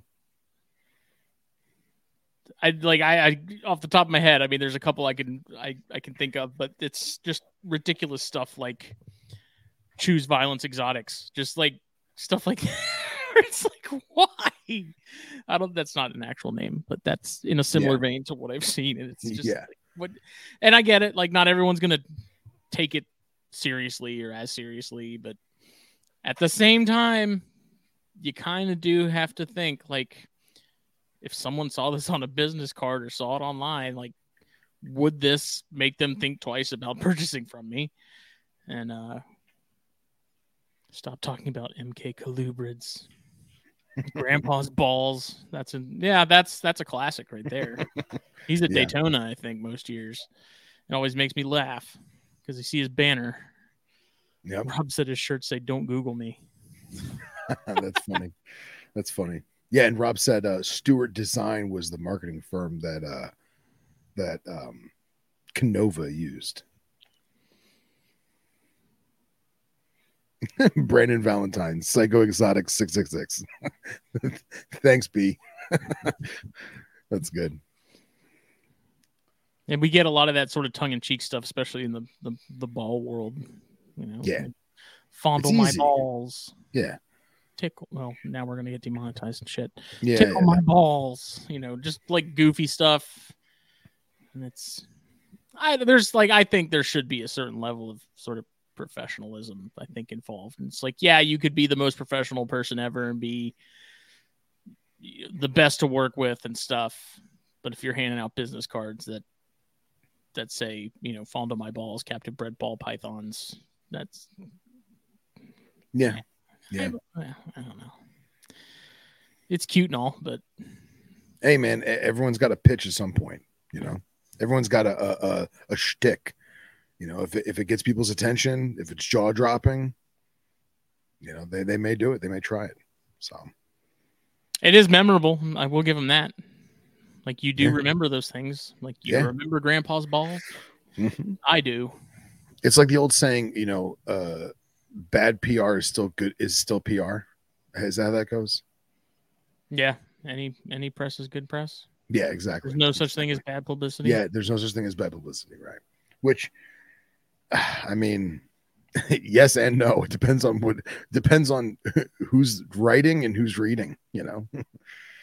so but yeah, I think that if people want to brand themselves or what they're doing, go for it, you know, go for it. But also be realistic with oneself and don't beat yourself up if it doesn't evolve or come to fruition the way that you want it to. You know, it's it's consistency. It's sticking with it. Yeah, Um, exactly. You know, talking to Harlan Wall along many a handful of years ago, um, he said, you know, if you're if you're sort of in it for the the long haul, he said it legitimately takes a solid probably eight to ten years for you to be sort of an established quote unquote business. You know, and Sure. if you're thinking about if you're buying younger animals, um, it's going to take you a couple years to raise those up and breed them, and then get offspring and build upon those. And in the same timeline as as Palmetto Coast, you know, he's I think he's absolutely right. Like it's taken. I started Palmetto Coast in 2016 and I'm still, I don't think, at a point where I think I'm producing enough to even be able to like sell consistently, if that makes sense. Sure. And I don't know that I'll ever really get to the point to where, you know, I'm like Westmoreland there in the chat, ECW Reptiles, who's cranking out, you know, hundreds of babies a year. Yeah. Um, and I mean, I'm okay with that. That doesn't bother me. Um, it just is like I'm, I'm, I want the quality of, of what I'm selling to speak for me. Sure. And at the same time, Eric doesn't. That's completely separate from Yeah, Eric. of course, of course. We never talk about him. He's awesome. Uh, but I also feel like people, at least right now, a lot of people feel compelled to become a breeder. And even if they're not in for, into it for like the money aspect it, or even the fame aspect, if you want to call it that, I feel like there's very much a unspoken mantra floating around where, oh, if you're not a breeder, you're not, you're not You're not real. you're not real yeah. Which i think is is is hogwash man. I do. You know i feel like if you want to breed stuff rock and roll but you don't have to be a breeder to enjoy what we do Yeah. you know it's the same thing like oh you only have five snakes Pff, who, who do you think you are you don't have to have a hundred snakes to be an active member of the community you don't have to have a hundred snakes to to to know what you're talking about and enjoy what you're talking about you know what i mean I, So, I mean, a prime example of that is is Alex Horvath, who was the Corn Stars Man of the Year for last year. Yeah. Um, he's done some joint projects with a friend, but in terms of like him breeding his stuff where he lives and, and what he's doing, he hasn't done it yet. But the dude knows more about corn genes than I do. Yeah. Like, Yeah. I trust, like, if I wanted, I, I have no issue going to him for advice and picking his brain about stuff. And, you know, hey, I'm thinking about pairing these and these. What do you think? You know, so it's like, I think the the criteria for being a breeder equaling legitimacy um maybe that's sort of formed from like the rabid facebook groups where you have the people that have had three snakes for all of a month but somehow know everything. Yeah. Yeah i can see that. And feeling like if someone's bred then they've had them long term and they can have like their their opinion sort of holds more than that person that only has the the three snakes for a month but is somehow telling you how to keep emerald tree boas Yeah. um, that hypothetical person that everyone talks about um, Yep. the the the the social media boogeyman Yeah. no, no. Yeah. and uh, sadly it's it's it's because of those people that individuals like myself are apprehensive to give advice or give a tip not saying i'm you know god's gift to snakes at all i mean i made a ton of mistakes and it took me a long time to learn what little information i know but it does make me apprehensive to chime in and give two cents when people ask a question because there's going to probably be some nasty backlash for nonsense because I'm not in there all the time and because no one knows who I am. Does that make sense? Damned if you do, damned if you don't. Yeah, exactly. Exactly. There was, I mean, Eric, who's you know ECW Reptiles. No, it was uh, Tim Mangum in one of the corn groups uh, chimed in on care about something. I think it was like Mhm. humidity for a corn snake. Someone had asked something, and someone popped in and was like, "You don't know what you're talking about. You you know you've you've clearly never done this before." And it's like Tim breeds some of the nicest corns in the country. Like Yeah. it's Yeah. like- it was just funny watching this exchange because Tim didn't care. Tim was like, you know, he was playing along with it and he was just totally messing with the person. I thought it was hilarious, but um, it was just a prime example of like, you can't really base Yeah. like, just because someone isn't there every day chiming in on every single post doesn't mean that they don't have something to add. Um, there's there's plenty of bad information out there, but Yeah. It's there's plenty of good information and good people too. And it's like I think what me and Jake talked about on THP last week, um, you know, is like if you if you're having a myriad of people chime in with the same information, then someone comes along and posts something that's fairly different from what you were just told, and it doesn't seem like it's like behind to the right, way out there, like left field kind of thing. Like everyone's saying, keep the hot spot at 86, and someone comes along and says, "No, man, keep him at 75." If it's something a little more realistic, like let's keep the hot spot at 82. Yeah. Somehow that person will get will get crucified because that's too cold. But it's like you talk to pretty much anybody that's been doing it long term, and they've come to find that 82 actually is kind of the sweet spot for a lot of stuff, Sure. you know. But I they're also to get buried by the, by the, yeah, by the that's a good that's a good word buried. That's a very good word. I also on the same lines if someone is direct and I won't say rude, I won't say coarse, I'll say direct. If someone is direct and you don't know who they are, don't feel It is a attacked. stream, Rob. yes, it is a live stream, Rob. No, love stream. Oh, love. Okay. He said, make sure y'all drop a like on this love stream. Oh yeah, for sure. Live stream, but Well, we love Rob, so it is a love stream. Um, I love it when he texts. Like he texts me, it makes me so happy because we don't talk that often, and I'm like, oh, I gotta text, I gotta text him back. Anyway, um, it don't. All right, going back to the the the chats and the the the knowledge sharing, if we will. I personally have seen it where someone is direct, right, and people get offended Okay. So for example, I, I won't name names because I don't want to I don't want to single people out, but when Marcus and I were doing the, the Cordilla stuff hardcore, um, I think at the time, oh man, I had the cord most of the Cordillas and then he had most of the Smaug, and we were on the Cordillas pages like every single day. And and I had just had my first litter of Beraduccii, and I had gone on there and I had said something about the babies because I, I want to make sure I was I had already bred Tropidosternum. And I was like, all right, I'm, I'm going to set them up the same way, very, very similar ecosystem. But I, I went on there and I said something like, um, I just got my first litter of Beraduccii. Is there any, you know, tips that you, that everyone would want to, you know, throw at me, right? It's, it's a very small community for a super niche species. And this one individual who is. no, this one individual who is who is not only an ad who is who, who is an admin, but is also a world-renowned expert, literally chimes in. Do not overheat; they will die. And people chewed his head off, and I took that as duly noted. Thank you very much. And people lost it. They're like, "How dare you talk to him like that?" Why, why would you be so rude? And like started berating him. And marcus and i were laughing because we're like we know how this guy thinks. We know how this guy acts. English is not this person's first language. Yeah. so i took it as awesome. And i actually messaged him privately and i said thank you so much for the response. Um, what would be the ideal temperatures in your opinion? Blah blah blah blah whatever the whatever the, the question was but I feel like a lot of people are very quick to be defensive when someone's direct.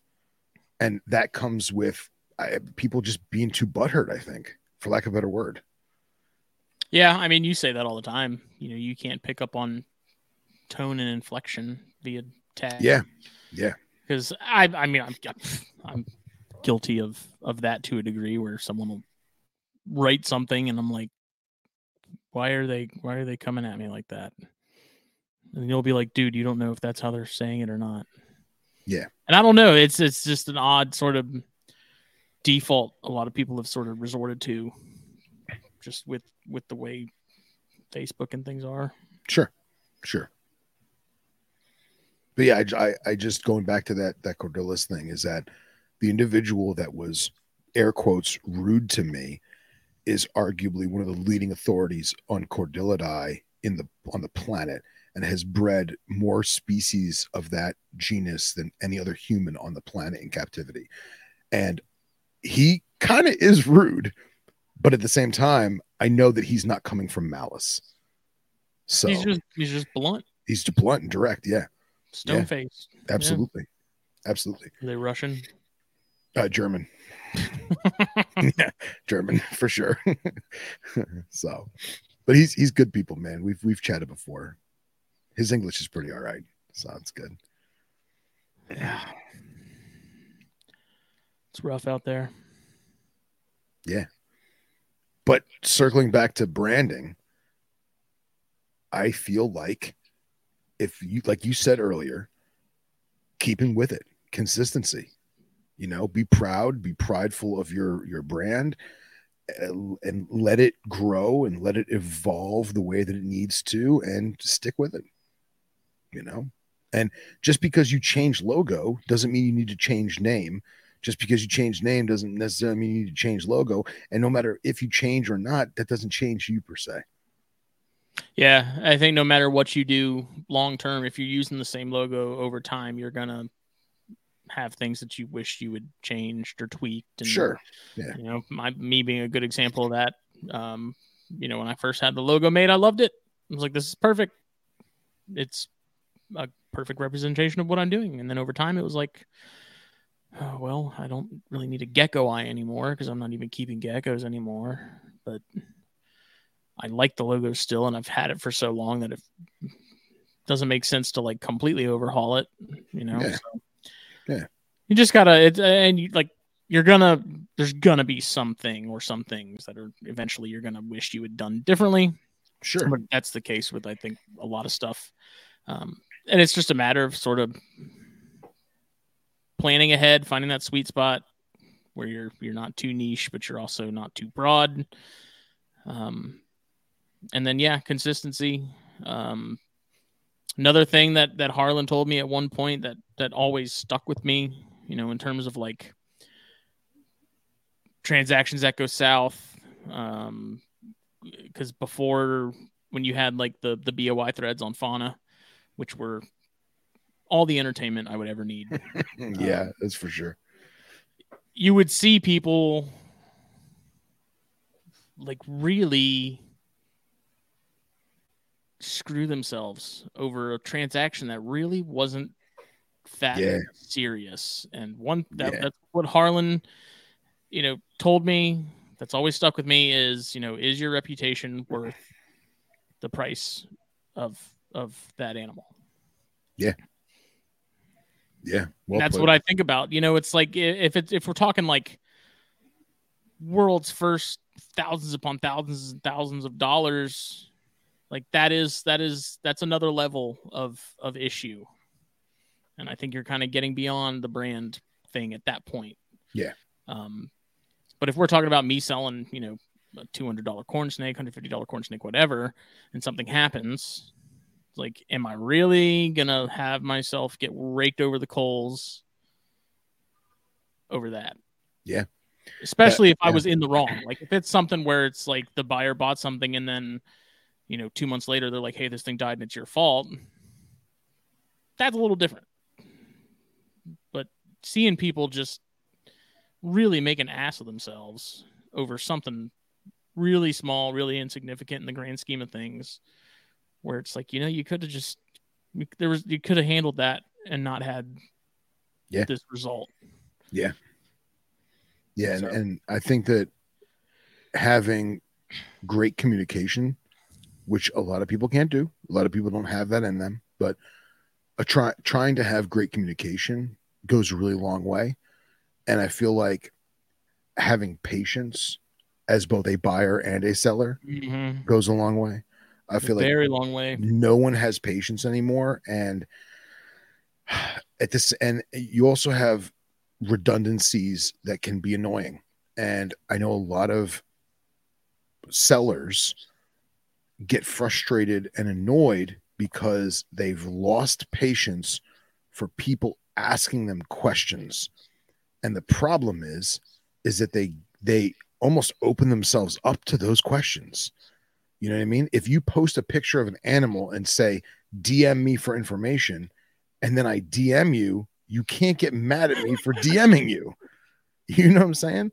But at the same time, we as buyers also need to have some There's a, patience a and level have of professionalism on that end too. right a level of exactly. You can't just message someone and be like, "Yo, how much?" I'm not going to reply to you because you're a poop face. You see what I'm saying?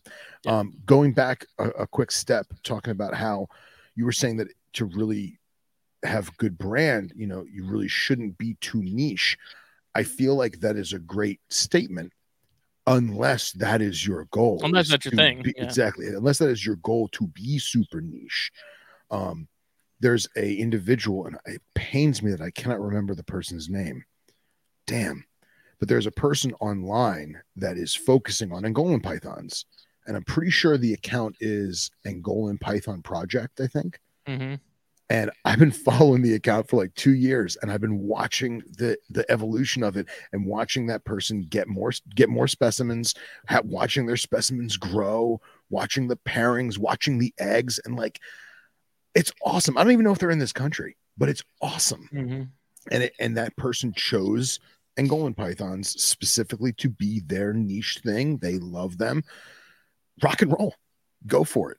But if you want to be a, a a more rounded, I won't say well rounded, a more rounded seller, well then yeah, don't focus on too many things specifically, in my opinion. Mike says Bill got his Mertens monitor on Sunday. I saw pictures. I Awesome, pictures. awesome, Fantastic. awesome. And Mike Kosicki said, "God forbid you don't respond in five minutes to a buyer online." Yes, that falls under the the professionalism on the buyer's part. Um, I think Amazon has has really across the board for Yeah. retailers. Yeah. it's like they've really ruined the the ability to not have to get things out the door and respond immediately. I try to be as responsive as possible, but I'm also on my phone too much. Um,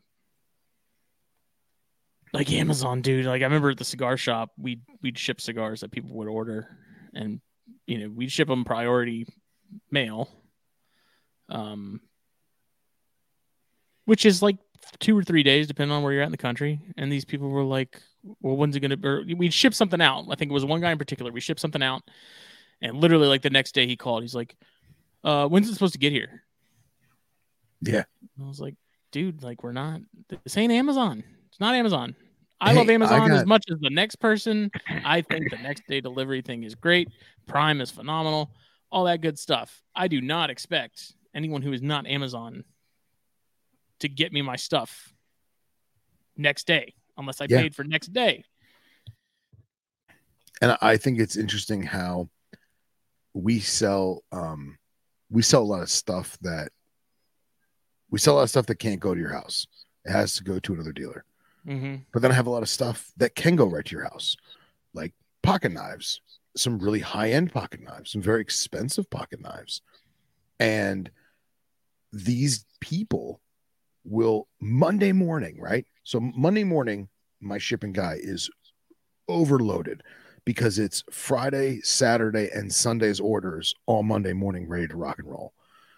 So someone will buy a one of these fancy knives Monday morning, 8 a.m., 10 a.m., and then call it like 10 30. Be like, I don't have tracking yet. Well, yeah, I haven't even. I've got fifty friggin' boxes to look at before I even look at yours, let alone put the tape on it. You know what I mean? And people just don't. They just don't get that. Yeah, It's a it's a psychological phenomenon. it is. Thanks a lot, Bezos. But yes, I do. I do enjoy my Prime. It's delicious. Yeah. Mm. I'd that's the in terms of being a seller. I learned very quickly. Don't expect if someone messages you about an animal and they want pictures, and you got to do the dance. It's part of part of the it's part of the gig. You got to do the dance. You're not going to avoid it. People are going to want information. People are going to want pictures. Yeah. They're going to want videos. I accommodate as much as possible and within reason. Because if like I've sent you 30 pictures and you're still wanting some, then it's gonna be like, look, I I can't literally unless I send you the snake to look at in person, like I can't do anything else than what I've sent. Um, I I save myself the heartache, and I just assume that the transaction is probably not gonna they're not gonna follow through. Sure. Sure. and you save yourself a lot of disappointment if if you get messages about animals it's like if you're just like the likelihood of them actually coming through and buying is probably pretty slim then you don't get your hopes up you don't get upset when they just ghost you Well, I also feel like we as a seller don't necessarily do our due diligence to prevent those things. true So, for example, if I have five corn snake neonates that I'm going to sell, I'm not necessarily, uh, how do I phrase this? Before I even fabricate the post, I'm going to take a minimum of seven to 10 photographs of each individual specimen. A headshot from the top, headshot from the right, headshot from the left, under the chin, a belly shot and a deli cup if I can, or holding in my hand. I'm again, I'm, I'm making this up as I go along, by the way. Um, and that way, I can post a picture, a general picture of each individual animal. If I'm posting them all on one page, or I'm posting five individual posts, and then if someone wants this, is hey, can I have more pictures? I already have them ready to go and I'm not frustrated. Oh, now I got to go take it out. Now I now I got to wait till I go home to do this. You know what I mean? So I feel like a lot of sellers don't take that extra five or ten minutes to take those extra cell phone photos. You know what I mean? And yeah, people want to they want to Photoshop they want to use a DSLR, they want to put it in their little their little light box thing that they got. I get that, but at the same time, you can still take your cell phone and take a, a couple hand shots or, or, or cell phone shots of each individual animal showing a particular patterning, a particular saddle. Maybe there's a kink in the tail, whatever it may be, a, a weird scalation on the ventrals, something that is unique to that individual specimen, and just have them on your phone for what a couple of weeks, a couple months. google drives are free when you get Google like Drive, 15 for free. exactly. So I feel like if more sellers did that, it would put the sellers at ease because they won't have to be like, oh, now I got to go home and do this. Now I got to take the snake out again. No, just do it ahead of time. In my in my opinion, you know? two birds with one stone here's another Exactly, exactly. so if if you're already posting on instagram and tiktok and you're doing reels a if you take a short you know 15 30 second video or reel of stuff that you have for sale and you post it on your instagram a you're working on growing your following. B if someone asks for video you can send them that and maybe they weren't following you on those platforms and now they can Yep. and if you take like when i do the reels i take stuff outside you know because the outdoor lighting like that's the best lighting For sure. you can get. So especially early in the morning before the sun is really like blasting everything. Of course, and that's permitting that you're allowed to and that the weather permits it. correct. Yes. Um like that's then guess what? You send them a link. They can see when you Yeah. took that video. You know it says it at the bottom of the post if it was done 20 minutes ago three days ago whatever. Um you're posting stuff for the day if you're a daily poster like you've got other options that do kind of streamline things and make it a little easier and they're more efficient in terms of like growing the brand itself you know? Yeah. so Food for thought. I'll also say this too. In my logo is a Nephrurus amyae. I don't have any at all. I don't keep them currently. So I can't get mad when people message me and say, How much are your amii? Yeah. You know what I mean? I have to Yeah. tell them, be like, Hey, I don't have any. Sorry, whatever. You know, be for be somewhat cordial, uh, providing they're cordial, but I can't get mad at them and be like, I don't keep that. Why would you even ask me that? I didn't post any of those for sale, did I? Idiot. Idiot, stupid head. So Say, but I do have. You ever heard of a rinkhals? yeah, yeah, Let me tell you about these, kid. yeah. You want Forget some the- Cerastes? Forget the the amyae. Yeah, Let me show anybody- you if if anybody who listens to this is keeping venomous and they would like a long-term established male Cerastes Cerastes, hit me up Send it to me. if, if you want it. I'll hide it from Katie. Marcus and I have six males that we're looking to sell to good homes. Just put them on Craigslist like a normal person. That was a joke, fish and wildlife. That was a joke. Well, up here in South Carolina, we ain't got no rules, so yeah.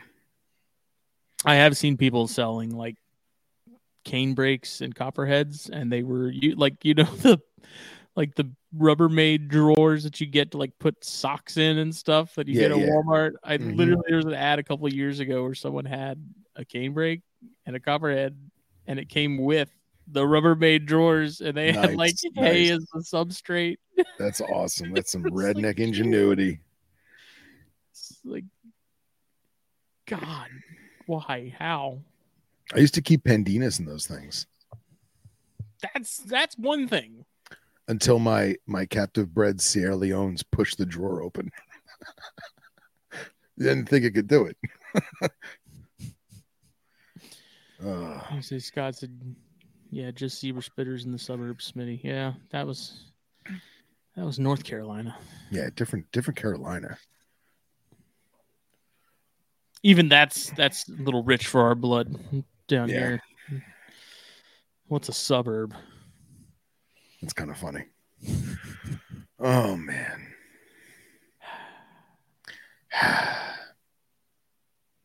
what else? Uh, Covered a lot of shit, man. uh, yeah, There will be a new episode of Venom Exchange Radio uh probably sometime this week. I was supposed to do it the past two Sundays and I keep forgetting. Um I know I, I thought I put it on the auto upload and it I didn't. I never that was your excuse last time. That was like a No, month ago. What else no, no no no that was that one worked. That one that one Oh worked. yeah, because I listened to it and I was like, "Man, you didn't tell me about this." And you're like, "What are you talking about?" And I was like, Yeah. New episode." You're like, "What new episode?" Yeah, I, I forgot I did it on that one, and I, I thought I I thought I did it for this one, and I I guess I just didn't solidify it or commit to it or whatever. But it's there. It just hasn't been, you know, sent in. So Any corn stars this week? Um, no, but we are. Dude, I I I hate to pick favorites, but that has become one of my favorite shows to do. I get it. I think it's I think it's it's it's Chris mostly I believe it. because Chris is so much fun to hang out with and talk to. Yeah. Um, and his enthusiasm is infectious. Yeah. Um, I contemplated talking to you about having snakes and stogies on other nights every so often, just so we can get some Oh, of these yeah. Uh, we can't do that to our listeners. it's not football season anymore. Ain't nothing else going on. We do need another book club episode, so we were gonna try and do that with Billy Hunt tonight, but he's working. He's at the Yeah. he's at the station, so Yeah. And thanks, Ivory. Appreciate that. and that also, if we plan that out, that gives me a little more time to to get my list of books together because I feel like every time we've done that, you guys have had like twenty plus books, and I've had like five, and I'm like, yeah, this one's Well, good. I I read it haven't- like ten years ago. I haven't bought a single Herp book in since like the new year which is a long time for me because I've got so many books that I haven't even opened.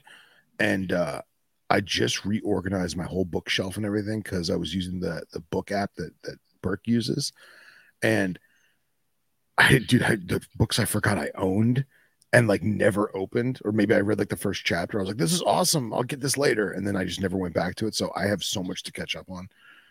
Uh, and now I find myself rereading stuff like out of the Stiletto book, and um, and I got the Rock Rattlesnake books now, so I was like tr- trying to read excerpts out of that. Ugh. See the all the new books that I have, they're all books that like you and Billy had mentioned in the book club episodes. So now I'm like, am I just gonna talk about the same books we already talked about? Well, yeah, But- because you give your perspective of it, your take on it. You know, Like I have to I have to get my hands on that Atheris book. yeah, I have to get my hands on the second edition of Venomous Bites from Non-Venomous Snakes. yep, yep. Problem is, motherfuckers are expensive. How much is the Atheris book? Uh, hundred bucks after shipping. It's like fifty for the book and then fifty for shipping. Fifty for shipping. I think so. Where are you buying it from? It's coming from Germany. Like they, the guy that wrote it is over in Germany. Okay, after that's where they're this. I'll send you some links for some other venues that might be a little cheaper. It's not out yet, Scott, but it will be soon. Like Wyman got his copy because he did a pre-order, so they are due to drop soon. So Good stuff, man. And sometimes you just gotta just buy it. I know, like, we. I know it's difficult to say that because when P- you have has- a wife and a budget. It's not I- that easy. No, I know, but like sometimes you squirrel a little money away here and there, and you, you kind of I don't want to say make an effort, but like little things here and there. Like instead of buying five cigars, you buy four, like little things like that. Well, you know now what I you, mean? just out of the question. don't get don't be ridiculous. Yeah, I know. What am I saying? Edition Chimaira mail for twenty five euro worldwide. That Atheris book, I don't think that is Edition Chimaira, is it? No, but they sell it. Oh, okay. Yeah, so Okay. if you Well, what's 25 euro in USD? Like 75? What's the metric system for money? I'm just worried that I'm not gonna I'm not gonna get my hands on the Atheris book before they disappear and then shoot up to like five hundred dollars a pop. So yeah, books don't require any care feeding. You pay for all that up front. Are you sure, Scott?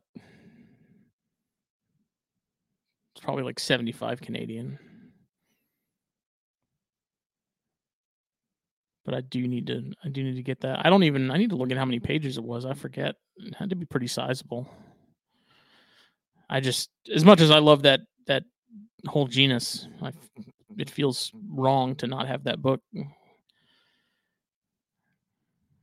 And also since Alexander England has so many pictures of his stuff in it, kind of have to. Hunters in the Trees is a great book.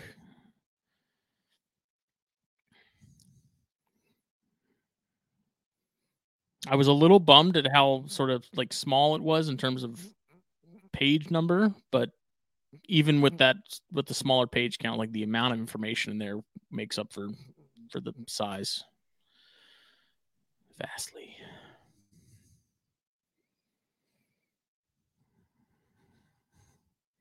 I don't know. I've been picking up a little more side work as far as the branding and marketing stuff lately. So trying to get some extra coin to to buy me some books. Daddy needs a new pair of shoes. Dobby is a free elf. Phil froze again. Let me see if I can copy that. I can't. I'll look it up when we're done.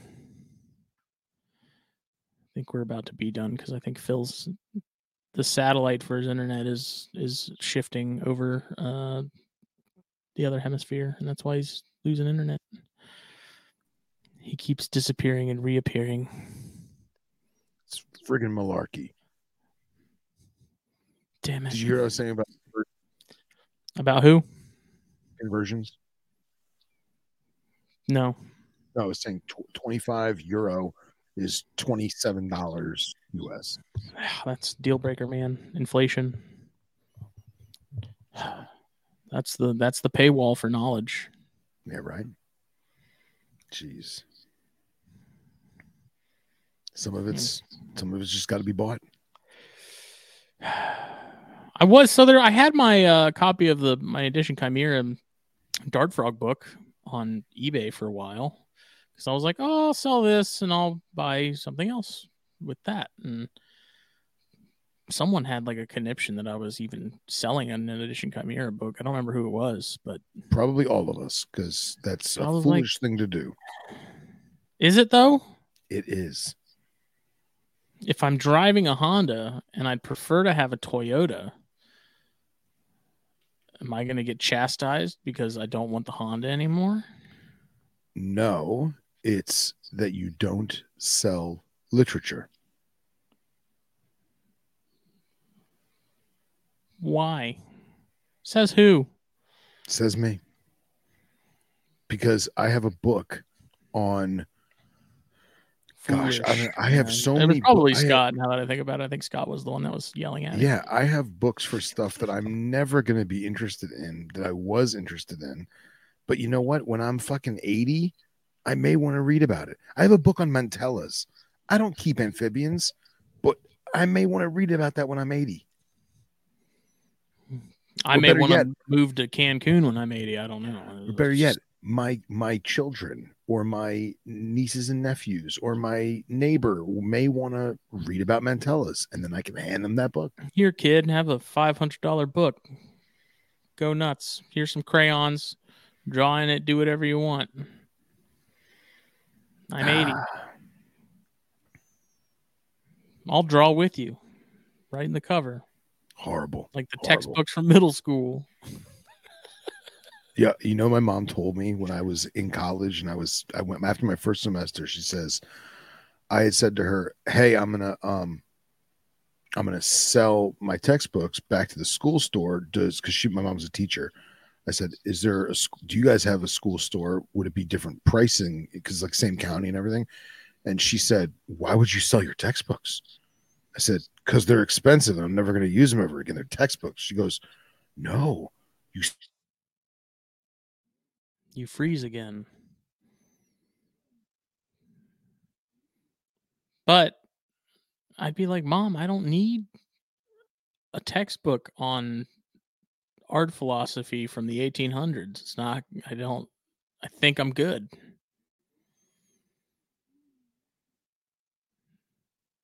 If I want to sell my edition Chimaira books, I will.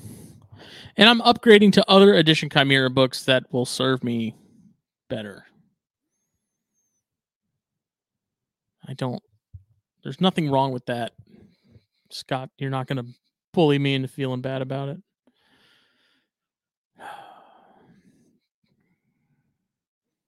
As soon as he comes back, we'll we'll wrap this up. Mike, are you done feeding snakes? screaming at the monitor right now." I'm gonna go ahead and wrap it up while we still can. Yeah, exactly. Long story short, I sold the math textbooks. I kept the biology ones. End of show. Did you hear me? I said, Mom, why do I need to keep my textbooks on art philosophy from the 1800s? It doesn't do me any good anymore.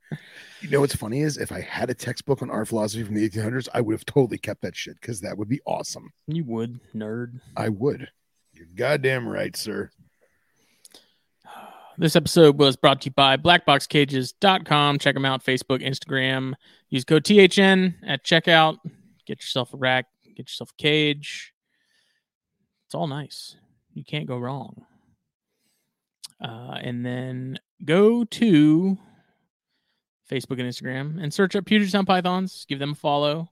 Hunt them down on Morph Market. Also give them a follow. Stay in the loop. They usually have some very nice stuff when they post some stuff that's available. It's usually bangers. Uh, we'll be back for THP on Thursday. I believe we are going to have Connor Wardle return. Ooh. Talk about. I want to. I want to get into some Hypsiglena. I think we were going to mostly talk about coach whips, but I can't have Connor on and not talk about the real Janai.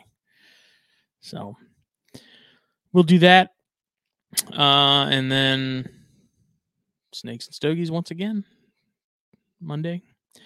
Uh, I'm gonna talk to Chris about getting a Corn Stars episode lined up, and that'll be good too.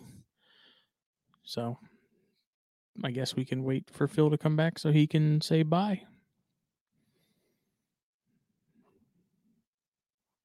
If anybody needs shirts, if you're branding and you need shirts, hit me up. I make them. Fast turnaround reasonable prices, new South shirts. Hit it up. Uh, I do have some stuff on my Morph Market, uh, a couple corns. I need to renew my membership because I do have some other stuff that I have yet to post that I I need to. I've just been avoiding it, and um, some snow tremels that Chris produced, uh, anery, that's Het Hypo, and some other stuff. Like off the top of my head, I don't remember. Got a little Het five gene demon that I've had for about a year or so that Chris also produced. That's really nice. If that one doesn't go anywhere, I'm okay with that. Um, nice het Amel, possibly het Sunkiss male. That again, if he doesn't go anywhere, I'm okay with that too. Um, again, later this year, hopefully some Bairds happen. Planning on some corns to happen, and uh, yeah. If you've got stuff from the raffle animal wise that you've won and we have not talked about shipping yet, please hit me up or any of us here at THN so we can get that lined up. Most people, almost pretty much everyone that got an animal, at least I know I've, I've talked to, but in case I missed any, please get in touch. Um, I think Phil's just not, I think Phil's just done. I think he's, I think he's throwing in the towel.